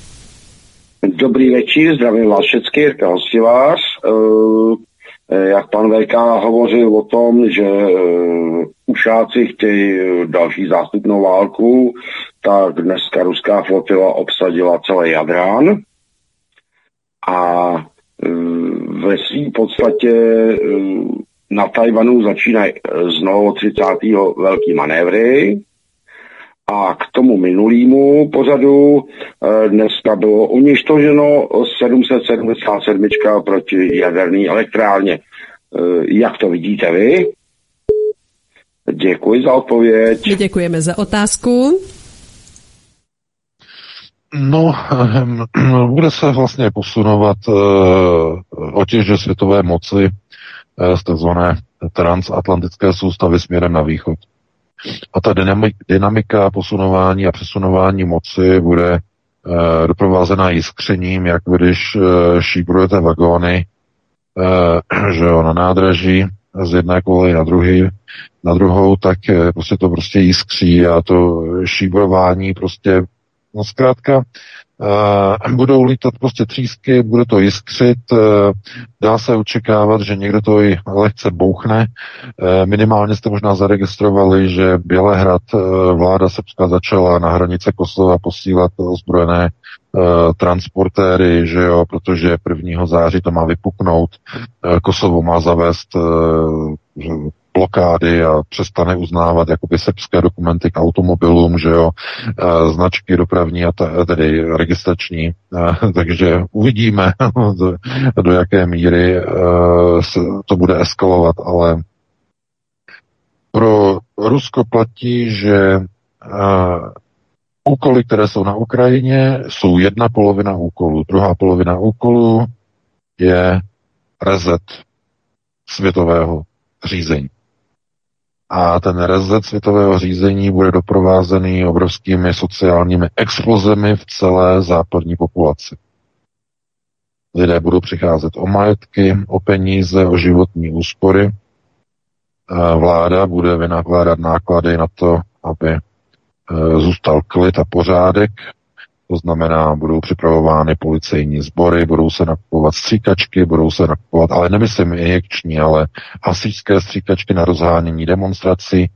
Víte, že uh, Alhamí nakoupil za minulé vlády pár kousků, ale je to málo, samozřejmě, protože teď je to momentálně vidět uh, na některých demonstracích už vlastně v západní Evropě že demonstrace vlastně vyžadují zásahy tady těch eh, jednotek a oddílů. To znamená, lidé se začnou bouřit a přestanou eh, minimálně část populace se začne eh, stavět proti politice, která vede procesu globálního chudnutí. To znamená, nebudete nic mít a budete šťastní. V rámci možností. Ne, šťastní nebudete. Spousta lidí bude úplně hotová, bude úplně vyřízena a e, jestli, e, jak to dopadne v prostoru České republiky. Víte, to je specifický prostor. Protože když přišla okupace, Češi se přizpůsobili. Přišlo protektorát, Češi, Češi se přizpůsobili. Um, přišla změna, že jo, přišli komunisté, rok 48, 25. únor a lidé se zase přizpůsobili. Potom přišlo jakési jaro 68, puč uvnitř ústředního výboru komunistické strany Československa, instalace Dubčeka a lidé se zase přizpůsobili. Už nechtěli budovat komunismus, najednou chtěli socialismus s lidskou tváří podle jugoslávského modelu a potom se zase přizpůsobili, když přišla normalizace Husákova režimu. A po 20 letech se znova přizpůsobili budování kapitalismu. A jsme znova ve fázi, kdy se lidé budou muset znova přeorientovat na chudobu, na proces ztráty životních hodnot. Už každý nebude mít vlastní bydlení, bude muset mít nájemní bydlení, bude muset mít sdílené bydlení to znamená společenské převraty, které s sebou samozřejmě ponesou i některé bouře a sociální nepokoje. Takže takhle třeba se na to dívat. No a pustíme se do dalšího volajícího. Hezký večer, můžete se ptát? Do, ano, tak dobrý večer vám přeju. Tady je Božek z Moravy a chtěl bych poprosit pana VK o jeho názor.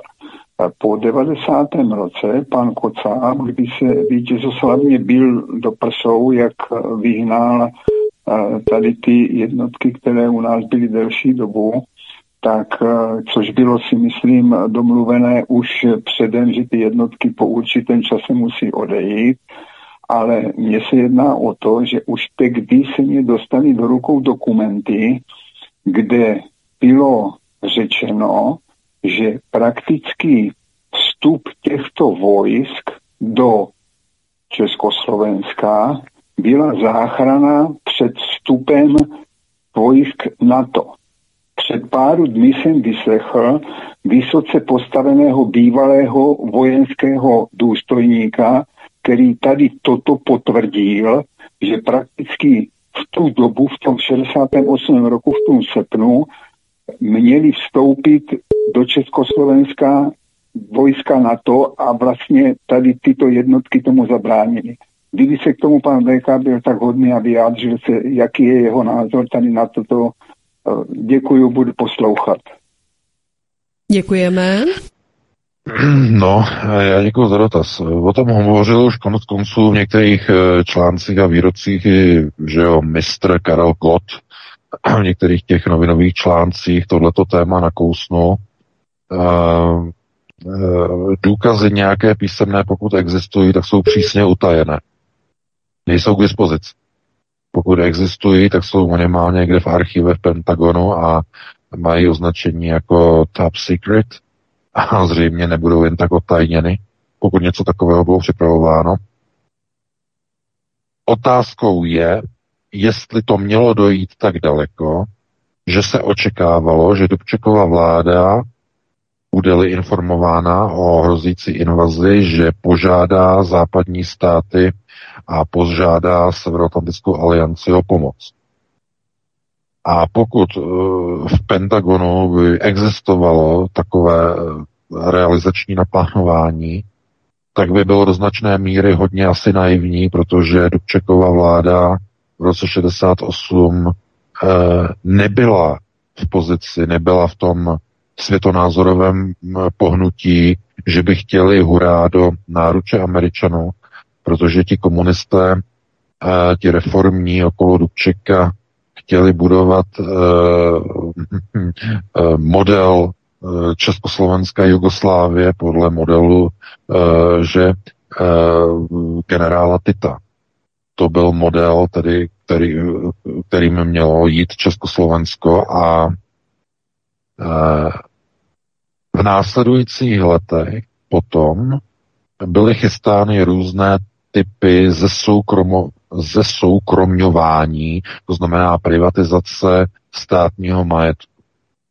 Víte, že bylo plánováno, že budou spuštěni soukromí živnostníci a malí podnikatelé, kteří budou moci zaměstnávat rodinné příslušníky. To bylo součástí toho plánu, toho akčního plánu jara 68. E, eh, mluvilo se o tom, jestli budou moci zaměstnávat eh, část členů ústředního výboru byla ostře proti. Byli ochotní komunisté, eh, ti takzvaně, ta reakce byla ochotná de facto přistoupit na myšlenku nějakých živností, ale nebyli ochotní při, přistoupit na myšlenku, že by zaměstnávali, rovná se vykořišťovali lidé okolo. To bylo neprůchodné pro lidi okolo Vasila Pilaka, eh, okolo Aloise Endry a dalších. To znamená, to bylo neprůchodné. Ale Dubčekova vláda a celý ten prostor těch lidí okolo to tlačil do tady toho směru takového toho volného podnikání typu, že rodinné příslušníky bude možné zaměstnávat e, potom dokonce až možná pět lidí, cizích lidí, jako že by se dalo do nějakého objemu a tak dále a to už zkrátka těmhle těm e, těm komunistům, těm starým komunistům, e, to znamená takovým těm pravým, těm pravověrným, to už jim evokovalo kapitalismus. A proto vznikl ten zvací dopis. Z tohoto důvodu. Protože jim bylo jasné, že tam by se to nezastavilo. U těch pěti zaměstnanců by se to nezastavilo. V letech 70, 72 eh, by se to rozšířilo na 20 zaměstnanců, 25, eh, začaly by privatizace malých a středních podniků a do, do počátku 80. let by Československo bylo de facto kapitalizováno. To znamená otevření západním trhům, eh, došlo by zřejmě k volné směnitelnosti eh, československé koruny eh, někde do konce 70. let a to už by byl v podstatě otevřený kapitalismus. Takže to nebylo samozřejmě dovoleno v té době. No, ale jak by to bylo s Američany, to je těžké nějakým způsobem teď jakoby roze, rozebírat nějak hlouběji, uh, protože američané podle mého názoru uh, měli možná nějaké obavy, že případný zásah ruské armády, uh, že by mohl tady uh, mít nějaký přesah, to znamená, uh, že by to bylo využité třeba k posílení nějakých pozic nebo k posunu nebo k využití krize v Československu uh, k nějaké vojenské operaci. To znamená, uh, ani ta americká vojska nebyla v té pozici, že by tady prostě v Bavorsku měli tak vlastně našponováno, že by byli připraveni na válku. Ano, probíhalo cvičení v té době toho srpna, července a srpna, probíhalo cvičení, ale hovořit přímo o nějakém plánu, že by existovala nějaká dohoda eh, mezi československými komunisty okolo Dubčeka a Severoatlantickou aliancí. To je hodně silné tvrzení, na to by museli někde být nějaké papíry, možná, že někde existují a jsou opravdu velice dobře utajené, ale eh, všichni ti, kteří znali Dubčeka, tak eh, vědí, že prostě on byl idealista, přesvědčení o budování socialismu s lidskou tváří. Eh, samozřejmě otázkou je, jak dlouho by mu to přesvědčení vydrželo, ale vzhledem k tomu, že v roce 89 a 90, eh, když tedy eh, přišla kabátová revoluce a Dubček se vrátil zpátky do politiky, tak v jeho přesvědčení se vůbec nic nezměnilo. On chtěl nadále budovat socialismus. A to je samo o sobě potvrzením, že uh, on uh, nebyl v té pozici připravený budovat uh, tržní kapitalismus typu půjdeme všechno prodat, půjdeme privatizovat úplně všechno první, poslední a budeme dělat už jenom kapitalismu. Do toho ani v tom roce 90 Dubček ji nechtěl. Otázkou potom je, jestli to nebyl právě ten důvod té tragické nehody, kterou měl na dálnici D1. Že? No a to už bychom zacházeli do dalšího tématu, do dalšího přesahu, takže se pustíme na uh, dalšího volající. Příjemný večer, jste ve vysílání. Dobrý večer, tady posluchačka z Moravského krasu. Mám takový postřeh. Během krátké chvíle se na silnicích v Jihomoravském kraji objevují namalované čtvercové bílé značky od geodetu. Jsou to dva čtverce, které se dotýkají jedním bodem. Přirovnala bych to ke značce typu kravaty, motýlka. Nás tady strašně zajímá, co to je a co se chystá. Je to takové atypické. Děkuji a hezký večer. Také děkujeme. No já děkuji za dotaz, to je samozřejmě značkování krajiny pro výrobu ortofotomap a vojenských map. Jo? To se fotí z letadla, vytváří se ortofotomapy, to jsou referenční body. Vždycky se to dělá tak zhruba po 20 letech, jak se staví nové budovy, staví se nové silnice, tak se obnovují vojenské mapy a vytvářejí se ortofotomapy. Jo, z leteckého snímkování. Takže takhle bych na to zareagoval, no a pustíme se do dalšího volajícího. Zatím ještě není další volající, přestože je jich sedm, kteří se chtěli během toho, co jsme si povídali, dovolat, ale zatím se jim to nepodařilo. Tak, už máme, dáme přímo do vysílání další. Jste ve vysílání, hezký večer, můžete se rovnou ptát. Dobrý den, nebo dobrý večer. Uh, chtěl bych se zeptat pana VK na jednu věc uh, z minulého vysílání. Uh, prakticky vás hodnotím tak, eh, že říkáte nebo snažíte se říkat pravdu, jak teďka o Ukrajině, tak o covidu, když byl covid, o očkování. A záleželo na každém, jak se s tou pravdu popere. Minule mě trošku zklamala odpověď pana VK na postavu Ježíše Krista. A myslím si, že odpověděl jako politik a ne jako pana VK. A myslím si, že by měl šířit pravdu na všech frontách. A byl bych rád, kdyby na tuhle tu otázku zpětně ještě odpověděl a přidal bych k tomu postavu Budy. Děkuji moc, pěkný večer. Děkujeme. Já děkuji za dotaz. Eh, já na to odpovím jednoduše. Tyhle ty věci ohledně Ježíše Krista, ohledně původu lidské civilizace, uh, jsou popsány v mé druhé knize Superkrize. Tam, je to, tam jsem to, myslím, popsal naprosto jasně Eh, to znamená i vlastně s odkazem na hinduistické texty, eh, kde je vlastně popis eh, původu člověka zcela jasně uvedený a tam je to určeno. To znamená, já to proto, proto já to rozděluju. To, co je opravdu s takovým tím nepolitickým, mimo politickým takovým přesahem, že jo, tak to se lidé najdou v těch knihách. Ti, kteří chtějí, samozřejmě. Ale uh, do tady těch pořadů, já jsem se zařekl, že některá témata tahat nebudu.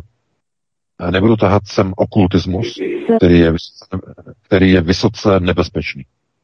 To znamená, okultismus ne. A nebudu sem tahat ani uh, věci, co se týkají víry a světonázorového ukotvení věřících. Nebudu protože to rovněž sem nepatří a mluvit na tady to témata ohledně světonázoru víry je rovněž stejně jako okultismus vysoce nebezpečný. Z mnoha důvodů. Lidé potřebují něčemu věřit, lidé potřebují mít víru, lidé mají určitý myšlenkový přesah, lidé potřebují se k něčemu upnout a pokud mají víru k něčemu, čemu třeba ani nerozumí, ale mají tu víru, nějak to tu víru neznehodnocuje.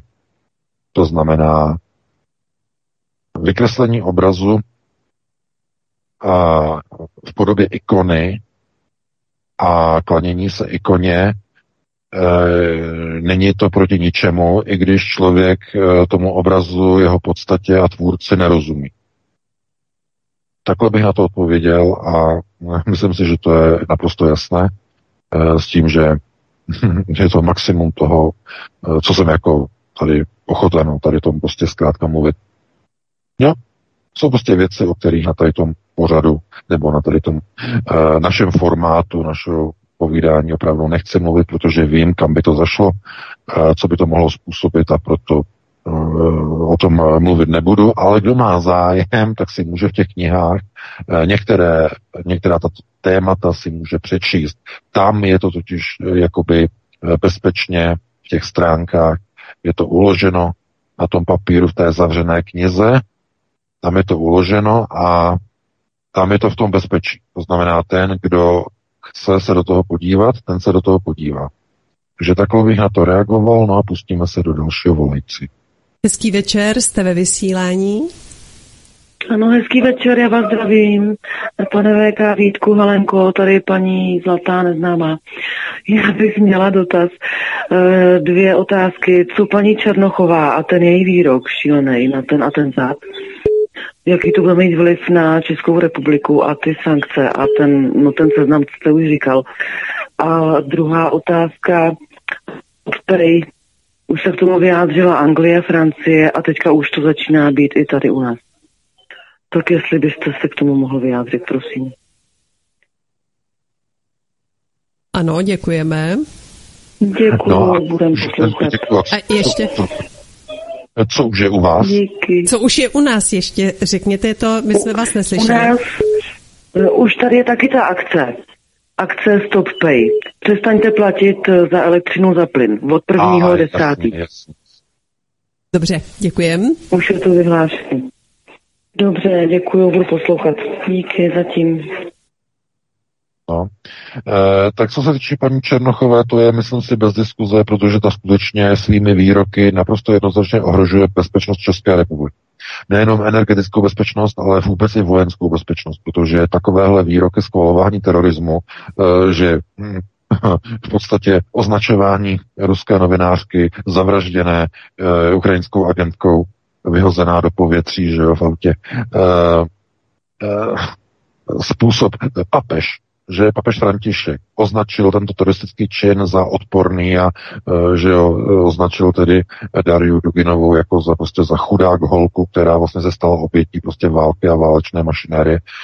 Naprosto prostě e, tak, jak e, jsem ani nečekal od papeže, opravdu, jako jo, prostě tohleto jako opravdu jako trošku překvapilo, že takovýhle jako lidský přístup, opravdu ale uh, Černochová zešílela, podle mého názoru.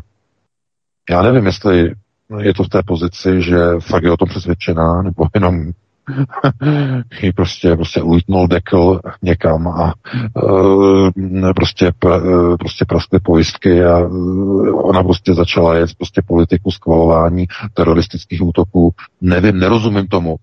Normálně tohleto by žádný politik neřekl. Opravdu. Uh, jako ani, ani, ani Scholz, prostě ten, eh, ten taky neví, jako co, co se děje, že jo. Ublíží turbínu, že jo, pro Nord Stream 1, tváří se, že tomu rozumí, potom leze na tank, že jo, taky se tváří, že tomu dělu rozumí, ale prostě takovou, takovou, takovouhle hovadinu by prostě vůbec neřekl. A že česká ministrině obrany říká prostě takovéhle věci, které jsou opravdu na hraně typu schvalování terorismu, uh, ohrožuje to opravdu bezpečnost České republiky. Opravdu jednoznačně. No a co se týče toho, že neplacení, ta uh, forma té akce, že jo, bojkot proti placení faktur za elektřinu a plyn, že se to dostalo už i do České republiky a do Evropy z Velké Británie, no to nikoho nemůže překvapovat, protože ty faktury jsou a budou eh, tak vysoké, že ty lidi to prostě nedají a že budou bojkotovat ty platby, ale eh, znovu, eh, pokud nebudou ty demonstrace dostatečně velké, tak to nebude mít žádný vliv, protože pouze to bude mít důsledek, že na ty lidi, na těch pár lidí, Oni pošlou exekutory. Chápete? To znamená, těch lidí by muselo být opravdu hodně, jako na tom Ceylonu. A mm, to znamená, aby vzali prostě, jak se říká, ty ulice, prostě, aby je zaplavili, aby to prostě byly stovky tisíc a lépe ještě miliony lidí. No. Já si nemyslím, že tohle se stane včera, protože Češi ještě pořád mají dostatek peněz ještě jim ta inflace nezlikvidovala ty peníze tolik, aby je to vyhnalo do ulic. Já si naopak myslím, že mnoho těch lidí bude držet ústá krok a postaví se do fronty se složenkou na poště, aby ty předražené faktury nějak uplatili. Toho, toho je třeba se obávat. To znamená takzvaný consent, souhlas, že? S tím, s tím procesem zdražování. No. E, na tanec, víte, takové přísloví, na tanec jsou vždycky potřeba dva. A jestliže občan je ochotný s tou vládou tancovat a nechat se prostě vláčet tou vládou, tak zkrátka ten tanec bude pokračovat. To je příměr, ale zkrátka ti občané musí říct ne, dost. A musí to dát najevo. A musí jich být hodně. A protože známe český naturel, uh, historicky da, daný zpětně, že dekády a dekády, tak uh, já se obávám, že dokud si opravdu český národ nesahne, nesáhne až na dno, a ne, ono nestačí si sáhnout, musí úplně rýt ústy v té zemi, vorat úplně, úplně, aby mu to jako docvaklo v té hlavě, že něco není v pořádku. Protože mi to připadá, že někdy prostě jako ten národ potřebuje nějak trošku klepnout do hlavy, aby se mu prostě rozsvítilo. Uh, viděli jsme to všude, u všech procesů prostě. Uh, vše se jenom podívejte na ty dva roky covidu. Nikde žádný skutečný odpor proti povinnému voč, uh, vočkování. Nikde žádný velký odpor proti odstraňování a omezování lidských práv. Ano, s výjimkou těch, kteří jsou dneska taháni po soudech, dámy a pánové. Pozor, pozor, pozor, pozor na to. Že? Pozor na to. Protože jich bylo tak málo, tak dneska je tahají po soudech. Si to může režim dovolit. Kdyby jich bylo pět milionů, nikdo by nikoho se nedovolil tahat po soudech. Že No, takže uh, to je s velkým přesahem, každý prostě musí si to uvědomit, že vlastně eh, co všechno jsou lidé schopni a ochotni podstoupit. Že? No, takže pustíme se do dalšího volajícího. Příjemný večer, ptejte se. Hezký večer, zdravím všechny, Petr v tu telefonu. Mám jenom takový, nemám otázku, mám postřehy takové. Eh, ten jeden postřeh je to, že ta paní, jak tam zmiňovala ty eh, geodetické značky, já mám zase postřehy, že tady už na Plzeňsku několik měsíců se zvedla činnost eh, letů L410 a nějakých dvoumotorových cesen a když jsem podal dotaz na letiště v Líních, tak mi bylo řečeno, to, se ne- to, to je normální činnost geodetická, takže e, velice jaksi intenzivní geodetická činnost. Proč, nač, zač, to je otázka. Ale není to normální, protože v, v minulých letech to takováhle intenzita nebyla. A druhý postřeh je to, že podle určitých webů v České republice díky posledním letům covidu a teďko eh, ukrajinské eh, té operaci, tak eh, zaniklo několik stovek firem. Extrémní nárůst zániku firem. No a kdo pak asi mnoho z těch firm zkracholých kupuje? No bohatí Ukrajinci, že jo. A další zprávy z, od známých z Německa, tam vznikají rezidentní eh, čtvrtě luxusních vil a kdo pak to asi tam nakupuje? No ruský bohatý oligarchové, kteří jsou tak poškozený eh, těmi sankcemi, že si musí v Německu nakupovat luxusní vily. Tak to je všechno, jestli k tomu máte nějaký komentář, budu rád, když ne, tak můžete dát dalšímu prostor. Mějte se Děkujeme. hezky. No, prosím vás, těm sankcím proti ruským oligarchům. Eh, Ty sankce byly, byly uvaleny eh, na ruské oligarchy. Eh, Především tedy eh, na oligarchy jako oligarchy fyzické osoby. Ale víte, ona ta tupost těch politiků v Evropské unii, ona je do nebe volající. Eh, Většinu majetku ti ruští oligarchové nemají psané na sebe, na fyzické osoby, ale na korporace. A ty korporace jsou vlastněné většinou přes schránkové společnosti psané na někoho úplně jiného. Takhle fungují všichni Rusové. Úplně všichni. S výjimkou těch největších, no, nebudeme, že jo, říkat, eh, který prostě jako si mysleli, že jsou naprosto nedotknutelný, že Abramovič si myslel, je nedotknutelný, tak měl všechno psaný jakoby na sebe, úplně jako na sebe, že jo, všude měl svoje jméno jako fyzická osoba, no a tak taky mu prostě přišel o spoustu majetku, že? Ale eh, takhle jednoduchý jako nejsou všichni eh, ruští oligarchové. Většina prostě jede na kyperské společnosti přes uh, skránkové firmy, většina firm jede přes Panamu, uh, přes Bermudy, jede přes britské panenské ostrovy, přes Panamu, přes Belize. Uh, jsou to samozřejmě nominanti, to znamená řídí to nominanti, není tam nikde jméno toho ruského oligarchy, tam nikde není, nefiguruje. Takže nemůže nikdo obstavit tu firmu, protože není tam žádná schoda jmén, vlastnictví, vůbec nic. Takže oni mají peníze, no a oni tady jako nakupují, no, tak jako hm, jsem taky už slyšel, že tak něco prostě koupili, že jo. E, no, tohle to oni mají, že jo, samozřejmě. Chápete? Politici, to je tupost, prostě do, kdybyste jim prostě mlátili do hlav, tak eh, prostě slyšíte jenom, jak to duní. A uh, oni de facto uh, ani ty sankce neumí uvalit. Ale oni, to je tupost. Prostě oni, oni uvalí nějaké sankce, které prostě spousty těch oligarchů se vůbec nedotknou. Protože ani nemůžou. Mají to na nominanty psaný. A, ale ty sankce, které uvalí, tak se odrazí a začnou škodit místním lidem. Tady Němcům škodí, vlastním lidem v Česku, Polsku. To jo, to, to oni dovedou. To je ta tupost. To je, chápete, eh, diletanti. Diletanti. Když se prostě bourá, tak zkrátka jsou tam diletanti s bouracím kladivem, kteří ničemu nemusí rozumět. Dáte tam šolce, postavíte ho k turbině NS1, on tam na to koukne, dělá ze sebe úplného tydíta, ničemu nerozumí, nicht glauben. A opravdu úplně mimo, mimo vůbec nic v té hlavě, nula. Tam je zhasnuto. Tam se nerozsvěcuje, jak je rok dlouhý.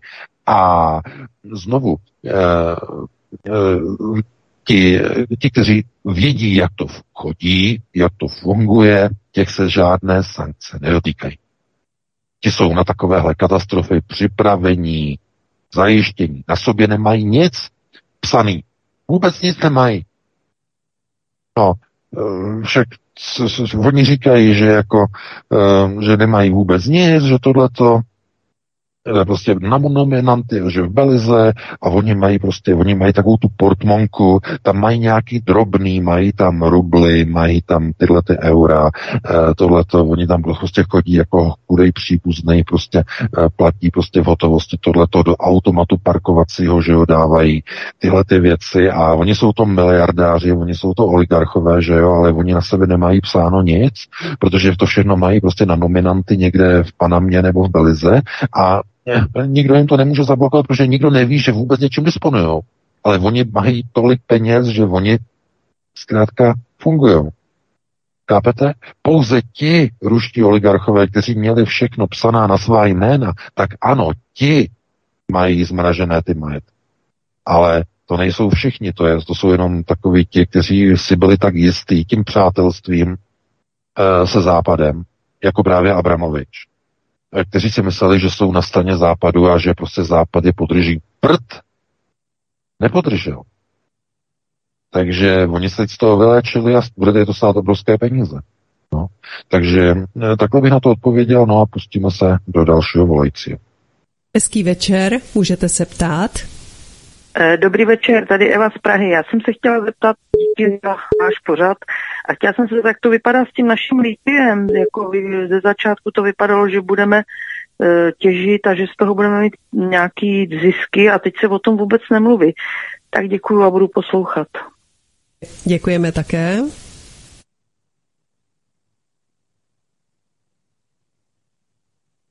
Tak, VK. Mohu zopakovat, protože opravdu jsem nerozuměl ještě jednou, co to bylo. Tak, paní už tu není, ale ptala se, jak je to s tím lítiem. Mm, Jednoho času se o tom hodně mluvilo a teď už to jaksi spí, tak jestli nejsou nějaké čerstvé informace. No, no litium, litium se nikam neposunuje, nebo litium se posunulo, že jo, to mělo nějak fungovat a měl se to prostě chytit Babiš a Babiš prostě eh, to posunul eh, té eh, češ, české těžařské společnosti eh, eh, no, eh, di, Diamo, Diamo, ano, správně. Že? Diamo. Diamo. Mhm. No, Diamo. No, ale co se, no, chápete, ale protože v Česku je všechno na dlouhé lokte. Tam máte všechno na, lokte, na dlouhé lokte. To znamená, eh, jestli oni někam posunou, komu to posunou, se- bude se tam ně- něco těžit. Chápete? Okolo toho nikdo prostě nic neví. A asi z toho sešlo, protože se ukázalo, že možná, že tam ty zásoby nejsou takové, jaké tam možná byly vyčísleny. Je to otázka, jestli vůbec tam něco takového bylo, chápete? Protože pokud by tam byly takové zásoby už dávno, prostě by tam vznikly obrovské fabriky a už by se tam dávno prostě mluvilo. Takže um, možná by stálo za to prostě nějak se zjistit, ale chápete, litium, koho dneska zajímá litium, když není elektřina na nabíjení baterek? K čemu potřebujete litium v době, když není elektřina na nabíjení aut? Lidi si koupili elektrická auta, nebudou mít nic. Nebudou s nima jezdit, nebude to kde nabíjet. Respektive bude to kde nabíjet, ale za takové peníze, že to bude se rovnat sebevraždě. Opravdu sebevraždě. No zkuste si nabít auto za 50 tisíc korun s dojezdem na 200 kilometrů. No zkuste si to, jestli se vám to vyplatí. Při těch chystaných cenách za kilowatu. Že jo? Až na 150 korun bude vyleze jedna kilowatt hodina v případě krize.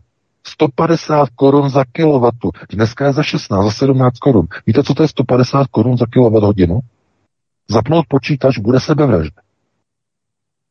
Takže um, tohle to vůbec není žádná legrace. Pokud ta vláda se nedá dohromady, nezačne něco dělat na eliminaci a likvidaci té obrovské inflace a nedostatku těch paliv, jakože oni neudělají vůbec nic, ta vláda musí pryč.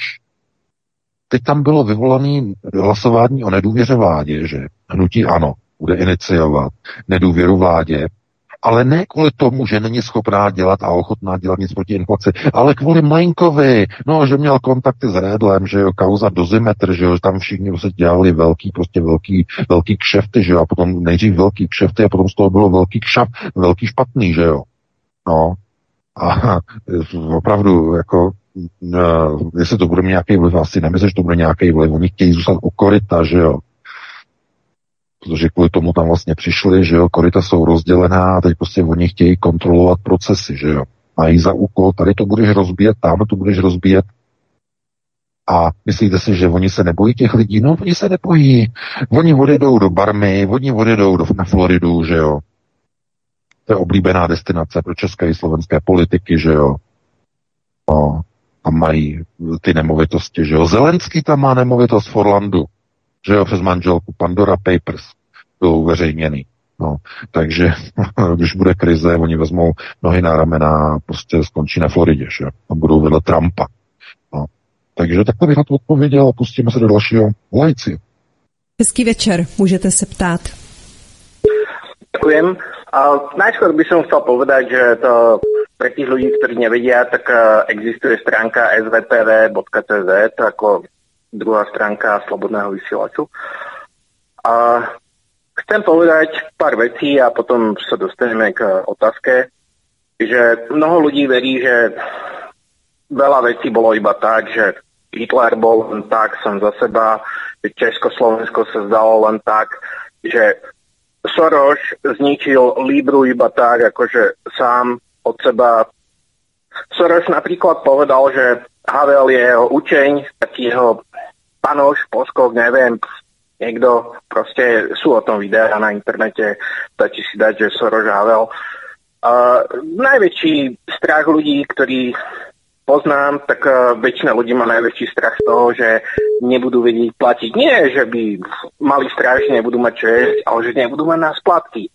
A poslednú vec, akože, ktorú sa chcem spýtať ako otázku pre pána Veka, že často sa stretávam už uh, s ľuďmi, ktorí sú takí akože kvázi, že kon, kontrakonšpirátori a tvrdia napríklad o vás alebo ľuďoch, ktorí majú iné nejaké alternatívne médiá, že vy ste glo- uh, platení globalistami alebo že vy ste proste nejakou tá, odnožou nejakých sionistov alebo podobne a že niekedy mám už uh, dosť akože taký pocit, že ľuďom prepína, že uh, že aj ľudí, ktorí im niečo rozprávajú, tak im už prestávajú rozumieť a myslia si oni, že aj to sú vlastne akože súčasť systému a súčasť manipulácie. E, Ďakujem, budem počúvať, majte sa. Děkujeme.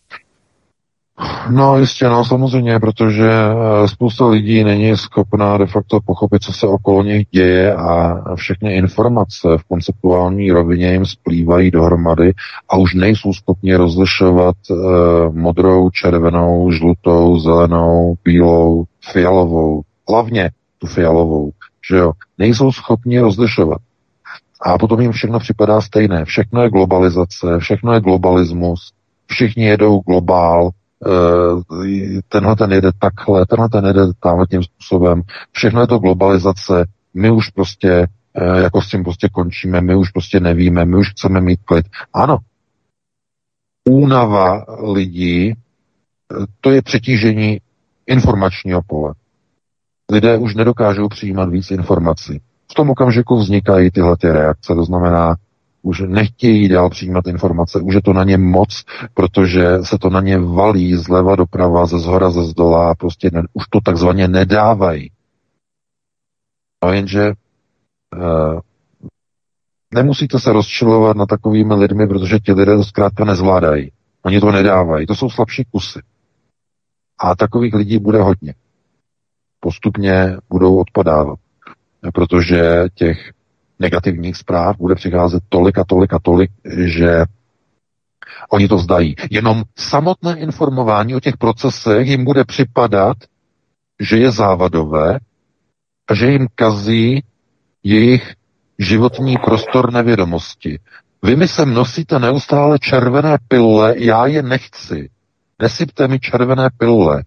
Já mám svůj Blue World, že jo, on má svůj modrý svět, on má svoji modrou piluli, on nechce už být zasypáván probuzovacíma červenýma pilulkama nových informací každý pátek na svobodném vysílači. U pana VK nechce už další červené pilule. Má už toho pokrk, má už toho nad hlavu. Takže on si potom myslí, že oni nám sypou ty červené pilule, aby nás úplně zlikvidovali, to je plán globalistů. Oni nás chtějí úplně fyzicky a psychicky zdeptat. Ne, to není tak. My vás chceme probudit.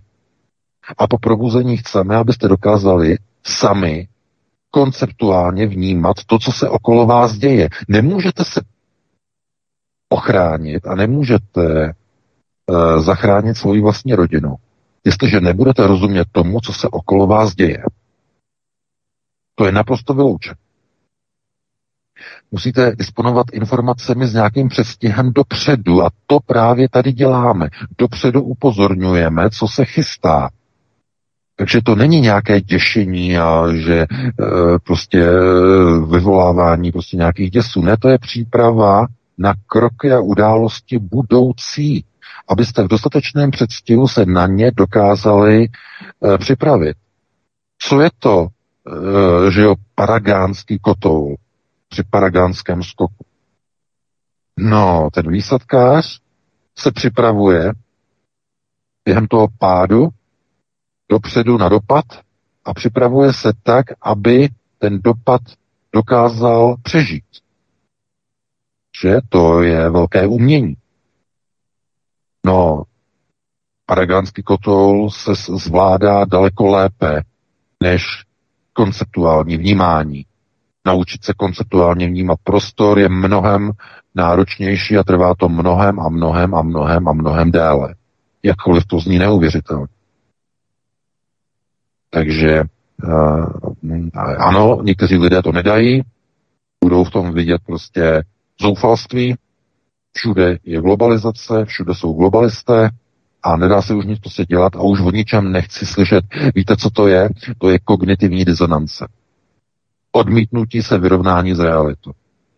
A bohužel to bude potkávat poměrně hodně lidí. Musíte se obrnit, takových lidí bude poměrně dost. Takže takhle bych na to reagoval, no a pustíme se do dalšího volajícího. Příjemný večer, jste ve vysílání. Eh, Dobrý večer, pane VK, o telefonu pan Ludvík, eh, eh, vezmeme to, pane VK, trošku z jiného soudku. V, v úterý se hrála fotbalová liga mistrů a naše česká Viktoria Plzeň postoupila do českého fotbalu z Evropy přiteklo 400 milionů českých korun. Co byste vůbec řekl na to, že Česká republika, České, týmu České republiky z Malé Plzně, která je velice malá, se tohle to podařilo a do českého soukromého klubu natýkají docela pěkné peníze z Evropy, která to cáluje, která to všechno platí. Děkuju a budu poslouchat. Také děkujeme. No, tak jedna věc je zábava, to znamená chléb a hry.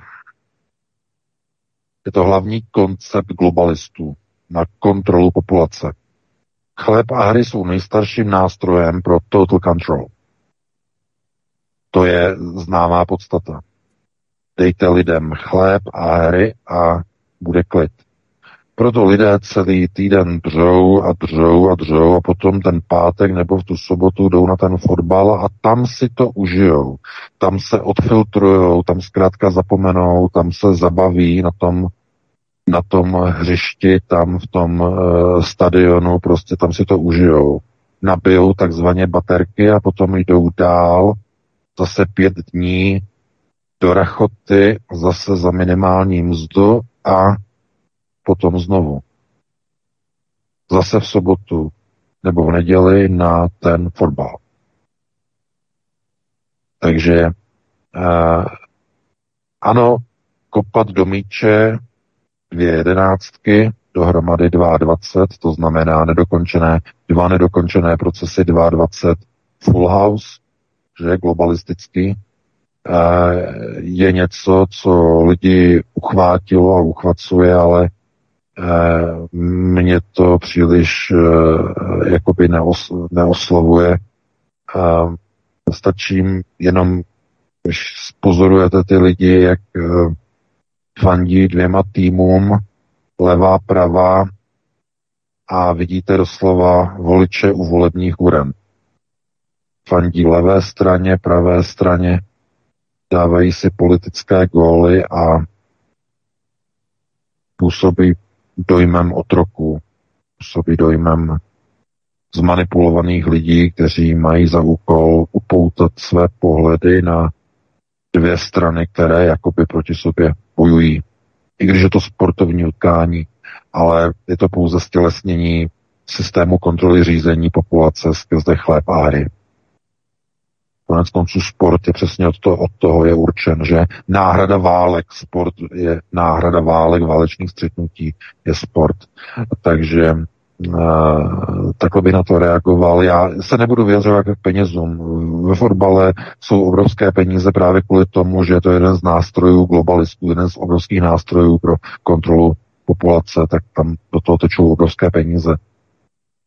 Nejsem fanoušek fotbalu, takže uh, asi je to pěkné, že jo, pro fanoušky je to velká věc, ale jako mě to moc neříká se budou teď lidi křičet, že, že sportovní neznaboch a tak dále, ale zkrátka ne každý prostě jako je uchvácený, že jo, eh, těmito sporty, které prostě baví tolik obyčejných lidí, že jo, takhle.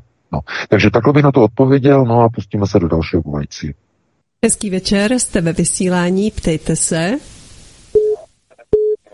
My vás neslyšíme. No halo. Ano, můžete mluvit.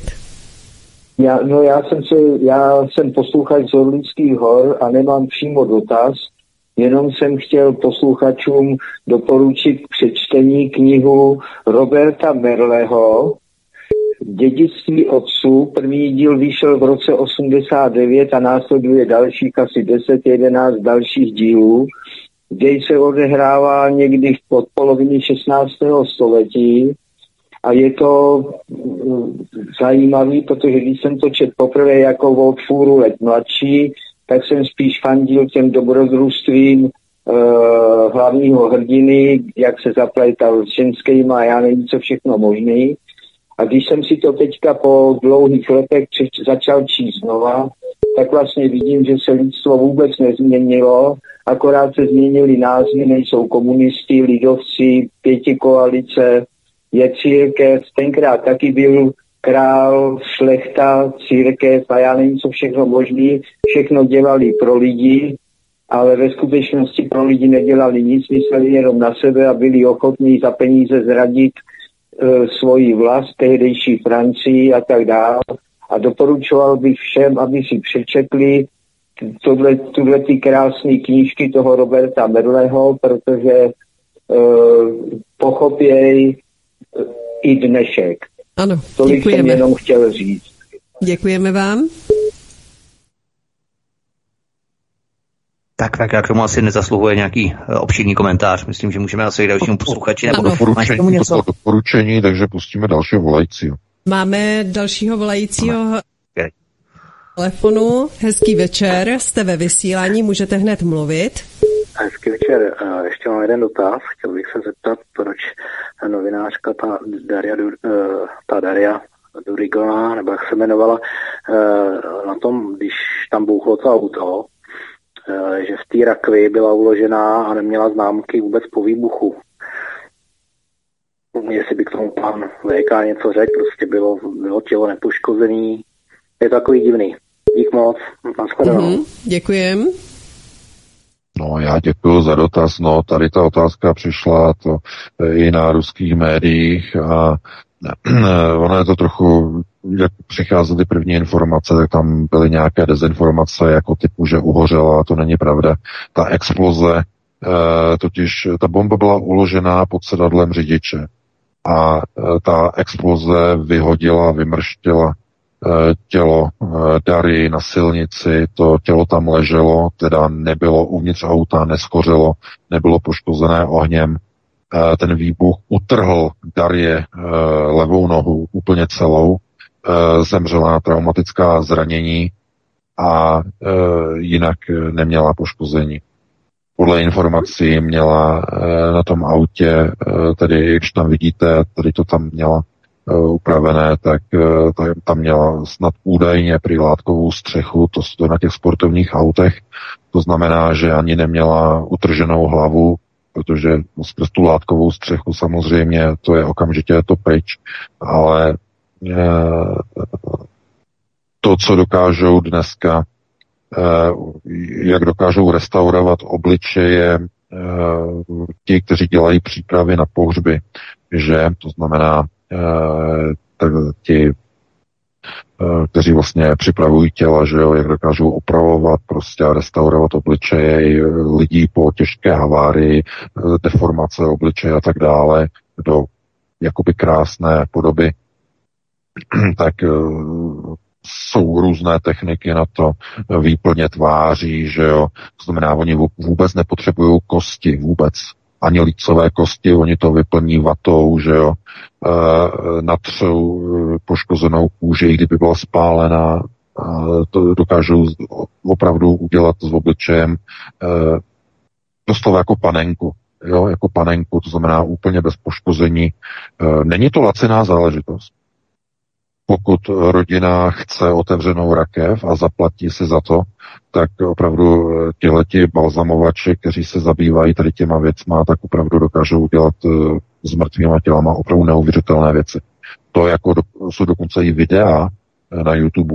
Nevím, jestli to je pro každýho minimálně před nocí, to nepouštějte, ale potom to najděte. Restaurace těl, co dokážou prostě s rozbitýma hlavama dělat, úplně restaurovat do podoby že byste ani nepoznali, že prostě byla nějaká nehoda. Takže je to otázka peněz samozřejmě. Takže takhle bych na to odpověděl, no a pustíme se do dalšího volajícího, pokud máme někoho. Ano, příjemný večer. Můžete se ptát, jste ve vysílání. Hm, Dobrý večer, tady Eva z Moravy. A já mám takový dotaz, který je spojený jakoby s informací, protože já jsem žila v Anglii a hodně jsem tam cestovala a sleduji ten vývoj mezi, jako, nebo ten rozdílný vývoj v Anglii a u nás a to, jak se tam chovají soudy. A e, chtěla jsem se vlastně zeptat, jestli si pan VK nemyslí, že vlastně v Anglii budou furt jako k lidem se chovat střícněji, možná protože tam žijou ti nejmocnější vlastně, že, že je tam vlastně ta čtvereční míle, ty banky. Protože když jsem tam žila, viděla jsem třeba, že byl COVID, tak tam soudy řekli, že všechny pokuty, které lidi dostanou za porušování pravidel, smetou ze stolu. Nebo další příklad, eh, když, eh, když si za Margaret Thatcherové zavedli daň eh, z příjmu na základě výše majetku, tak to taky, když několik lidí to odmítlo platit, tak vlastně soudy dali těm lidem za pravdu. Takže si myslím, že to dopadne i s těmi, s tou iniciativou, že odmítají platit ty ceny elektřiny tak, že vlastně se ty soudy, podle mé zkušenosti si myslím, že se postaví na stranu lidí. Na rozdíl teda od České republiky, kde soudy se vždy staví na stranu české vlády. Tak jsem se chtěla zeptat, co si vlastně o tomto myslí, že vlastně tam skutečně v té Anglii mně přijde, že ty lidská práva jsou chráněny lépe. Plus, když jsem tam žila, tak jsem viděla, že jsou ti lidé vyloženě vodění za ručičku, dostávají vysoké podpory, aby z toho vyžili, dostávají byty, když jsou bezdomovci, hned dostanou bydlení. Takže si myslím, no. že tam vlastně možná se těch lidí bojí, ty elity, které tam žijí a možná proto vlastně je nebudou tak tlačit, jako nás tady v Evropě. No a to je ten dotaz a já teda vás zdravím, děkuji za pořad a budu poslouchat. Ano? Děkujeme. No. Taky děkuji, nasledanou. No, já děkuji za dotaz. No, podívejte se. Uh, uh, to, co potřebuje především Dům Sion, je klid na práci. A k tomu potřebuje ve Velké Británii smír. Sociální smír. Nemůže být dovoleno a připuštěno, aby hladoví Britové zaútočili na Soho, aby zaútočili na City a aby začali zapalovat Londýn.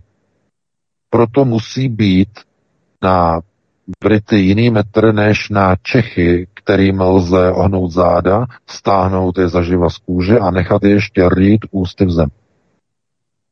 A pokud někdo si myslí, že to tak není, tak ať mi ukáže příklad na historii, kdy to bylo jinak.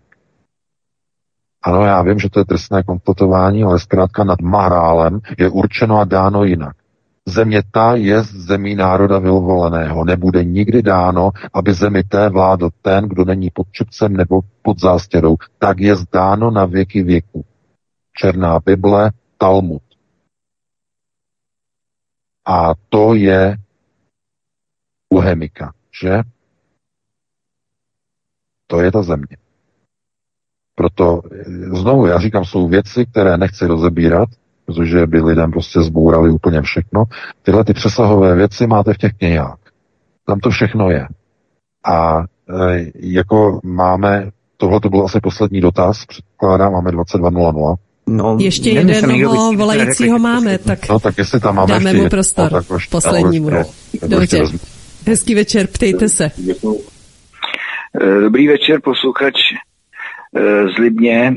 Eh, Je, to teda poslední dotaz, tak možná na to existuje otázka ano, ne. Jestli člověk může eh, ovlivnit svůj osud, anebo jestli je náš eh, osud předem daný. Děkuji moc a budu poslouchat. Děkujem. Je to No, tedy poslední zase- dotaz? Zase, zase okultní otázka, no. Já děkuji za dotaz. Zase okultní otázka, no. Co je dáno, no. Entropie, otázka entropie, že? To znamená, kolik možných variant při každé události je možné rozvětvit do takové míry, abychom eh, vystihli všechny možné paralelní eh, iterace, které se z daného bodu budou odvíjet. To je osud. To znamená z kvantového hlediska rozdělení počtu iterací z daného bodu.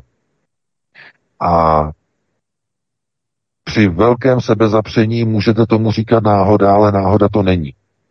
Je to pouze určitá, určitá suma eh, kvantových jevů, při kterých v daném okamžiku, v daném momentu se vybere jeden, který se zhmotní v kvantovém prostoru a stane se realitou. Jeden z možných. Pokud to někdo považuje za náhodu, za osud, tak ano. Pokud máte e, takovéto trochu mysteriózní vnímání, tak to nazvete osudem. Já to osudem nenazývám. Jsem konceptuál. Takže máte určitou entropii a z ní se určí jedna dráha. A to už není náhoda. To je predeterminismus. A na to zase už tolik lidí by asi nebylo ochotno přistoupit, protože to už by jim zase nabořilo jejich světonázor. Takže to je s velkým přesahem, já o tom nebudu eh, nic dál rozebírat, protože to je úplně všechno pro dnešní večer. Máme 22.02, takže já bych se rozloučil s tebou Vítku i s tebou Helenko za všechny pěkné písničky, že jo, našim posluchačům, že to s náma vydrželi, že si nás opět naladí příští týden po 19.30 v pátek opět přineseme nová aktuální témata z domova i ze světa. Do té doby si užijte týden, užijte si i víkend nadcházející. No a já vám přeji pro tuto chvíli krásnou dobrou noc. Já se s tebou také rozloučím, VK, měj se moc hezky, přeju hezký víkend, tobě taky, Helenko, i vám, milí posluchači, děkujeme, že nám voláte, že nám píšete, že nás sdílíte z kanálu Odyssey, kam se prosím registrujte, což bude náš další blízký osud, nejenom, že budeme končit, a naším blízkým osudem bude, že to umístíme i na kanál Odyssey, tento pořad. Takže to je takový náš osud v této časové iteraci. Takže eh, budeme rádi, když se k nám připojíte a když eh, si pustíte záznamu i tento pořad eh, právě na kanále Odyssey. Takže to by bylo všechno, mějte se hezky, příjemný večer, případně zůstaňte s námi i s dalšími pořady na svobodné vysílači. Hezký večer. Tolik dnešní hovory u Klábosnice a co týden vzal, tolik šefredaktor z pravodejského portálu Aeronet News, pan VK a Vítek Stapin Rádia. Oběma děkuji za zajímavý večer, za informace bez obalu. Vám, vážení posluchači, děkuji za otázky a přeji pohodový zbytek večera. Naslyšenou. Prosíme, pomožte nám s propagací kanálu Studia Tapin Rádio Svobodného vysílače CS. Pokud se vám tento nebo jiné pořady na tomto kanále líbí, klikněte na vaší obrazovce na tlačítko s nápisem Sdílet a vyberte sociální síť, na kterou pořád sdílíte. Jde o pouhých pár desítek sekund vašeho času. Děkujeme.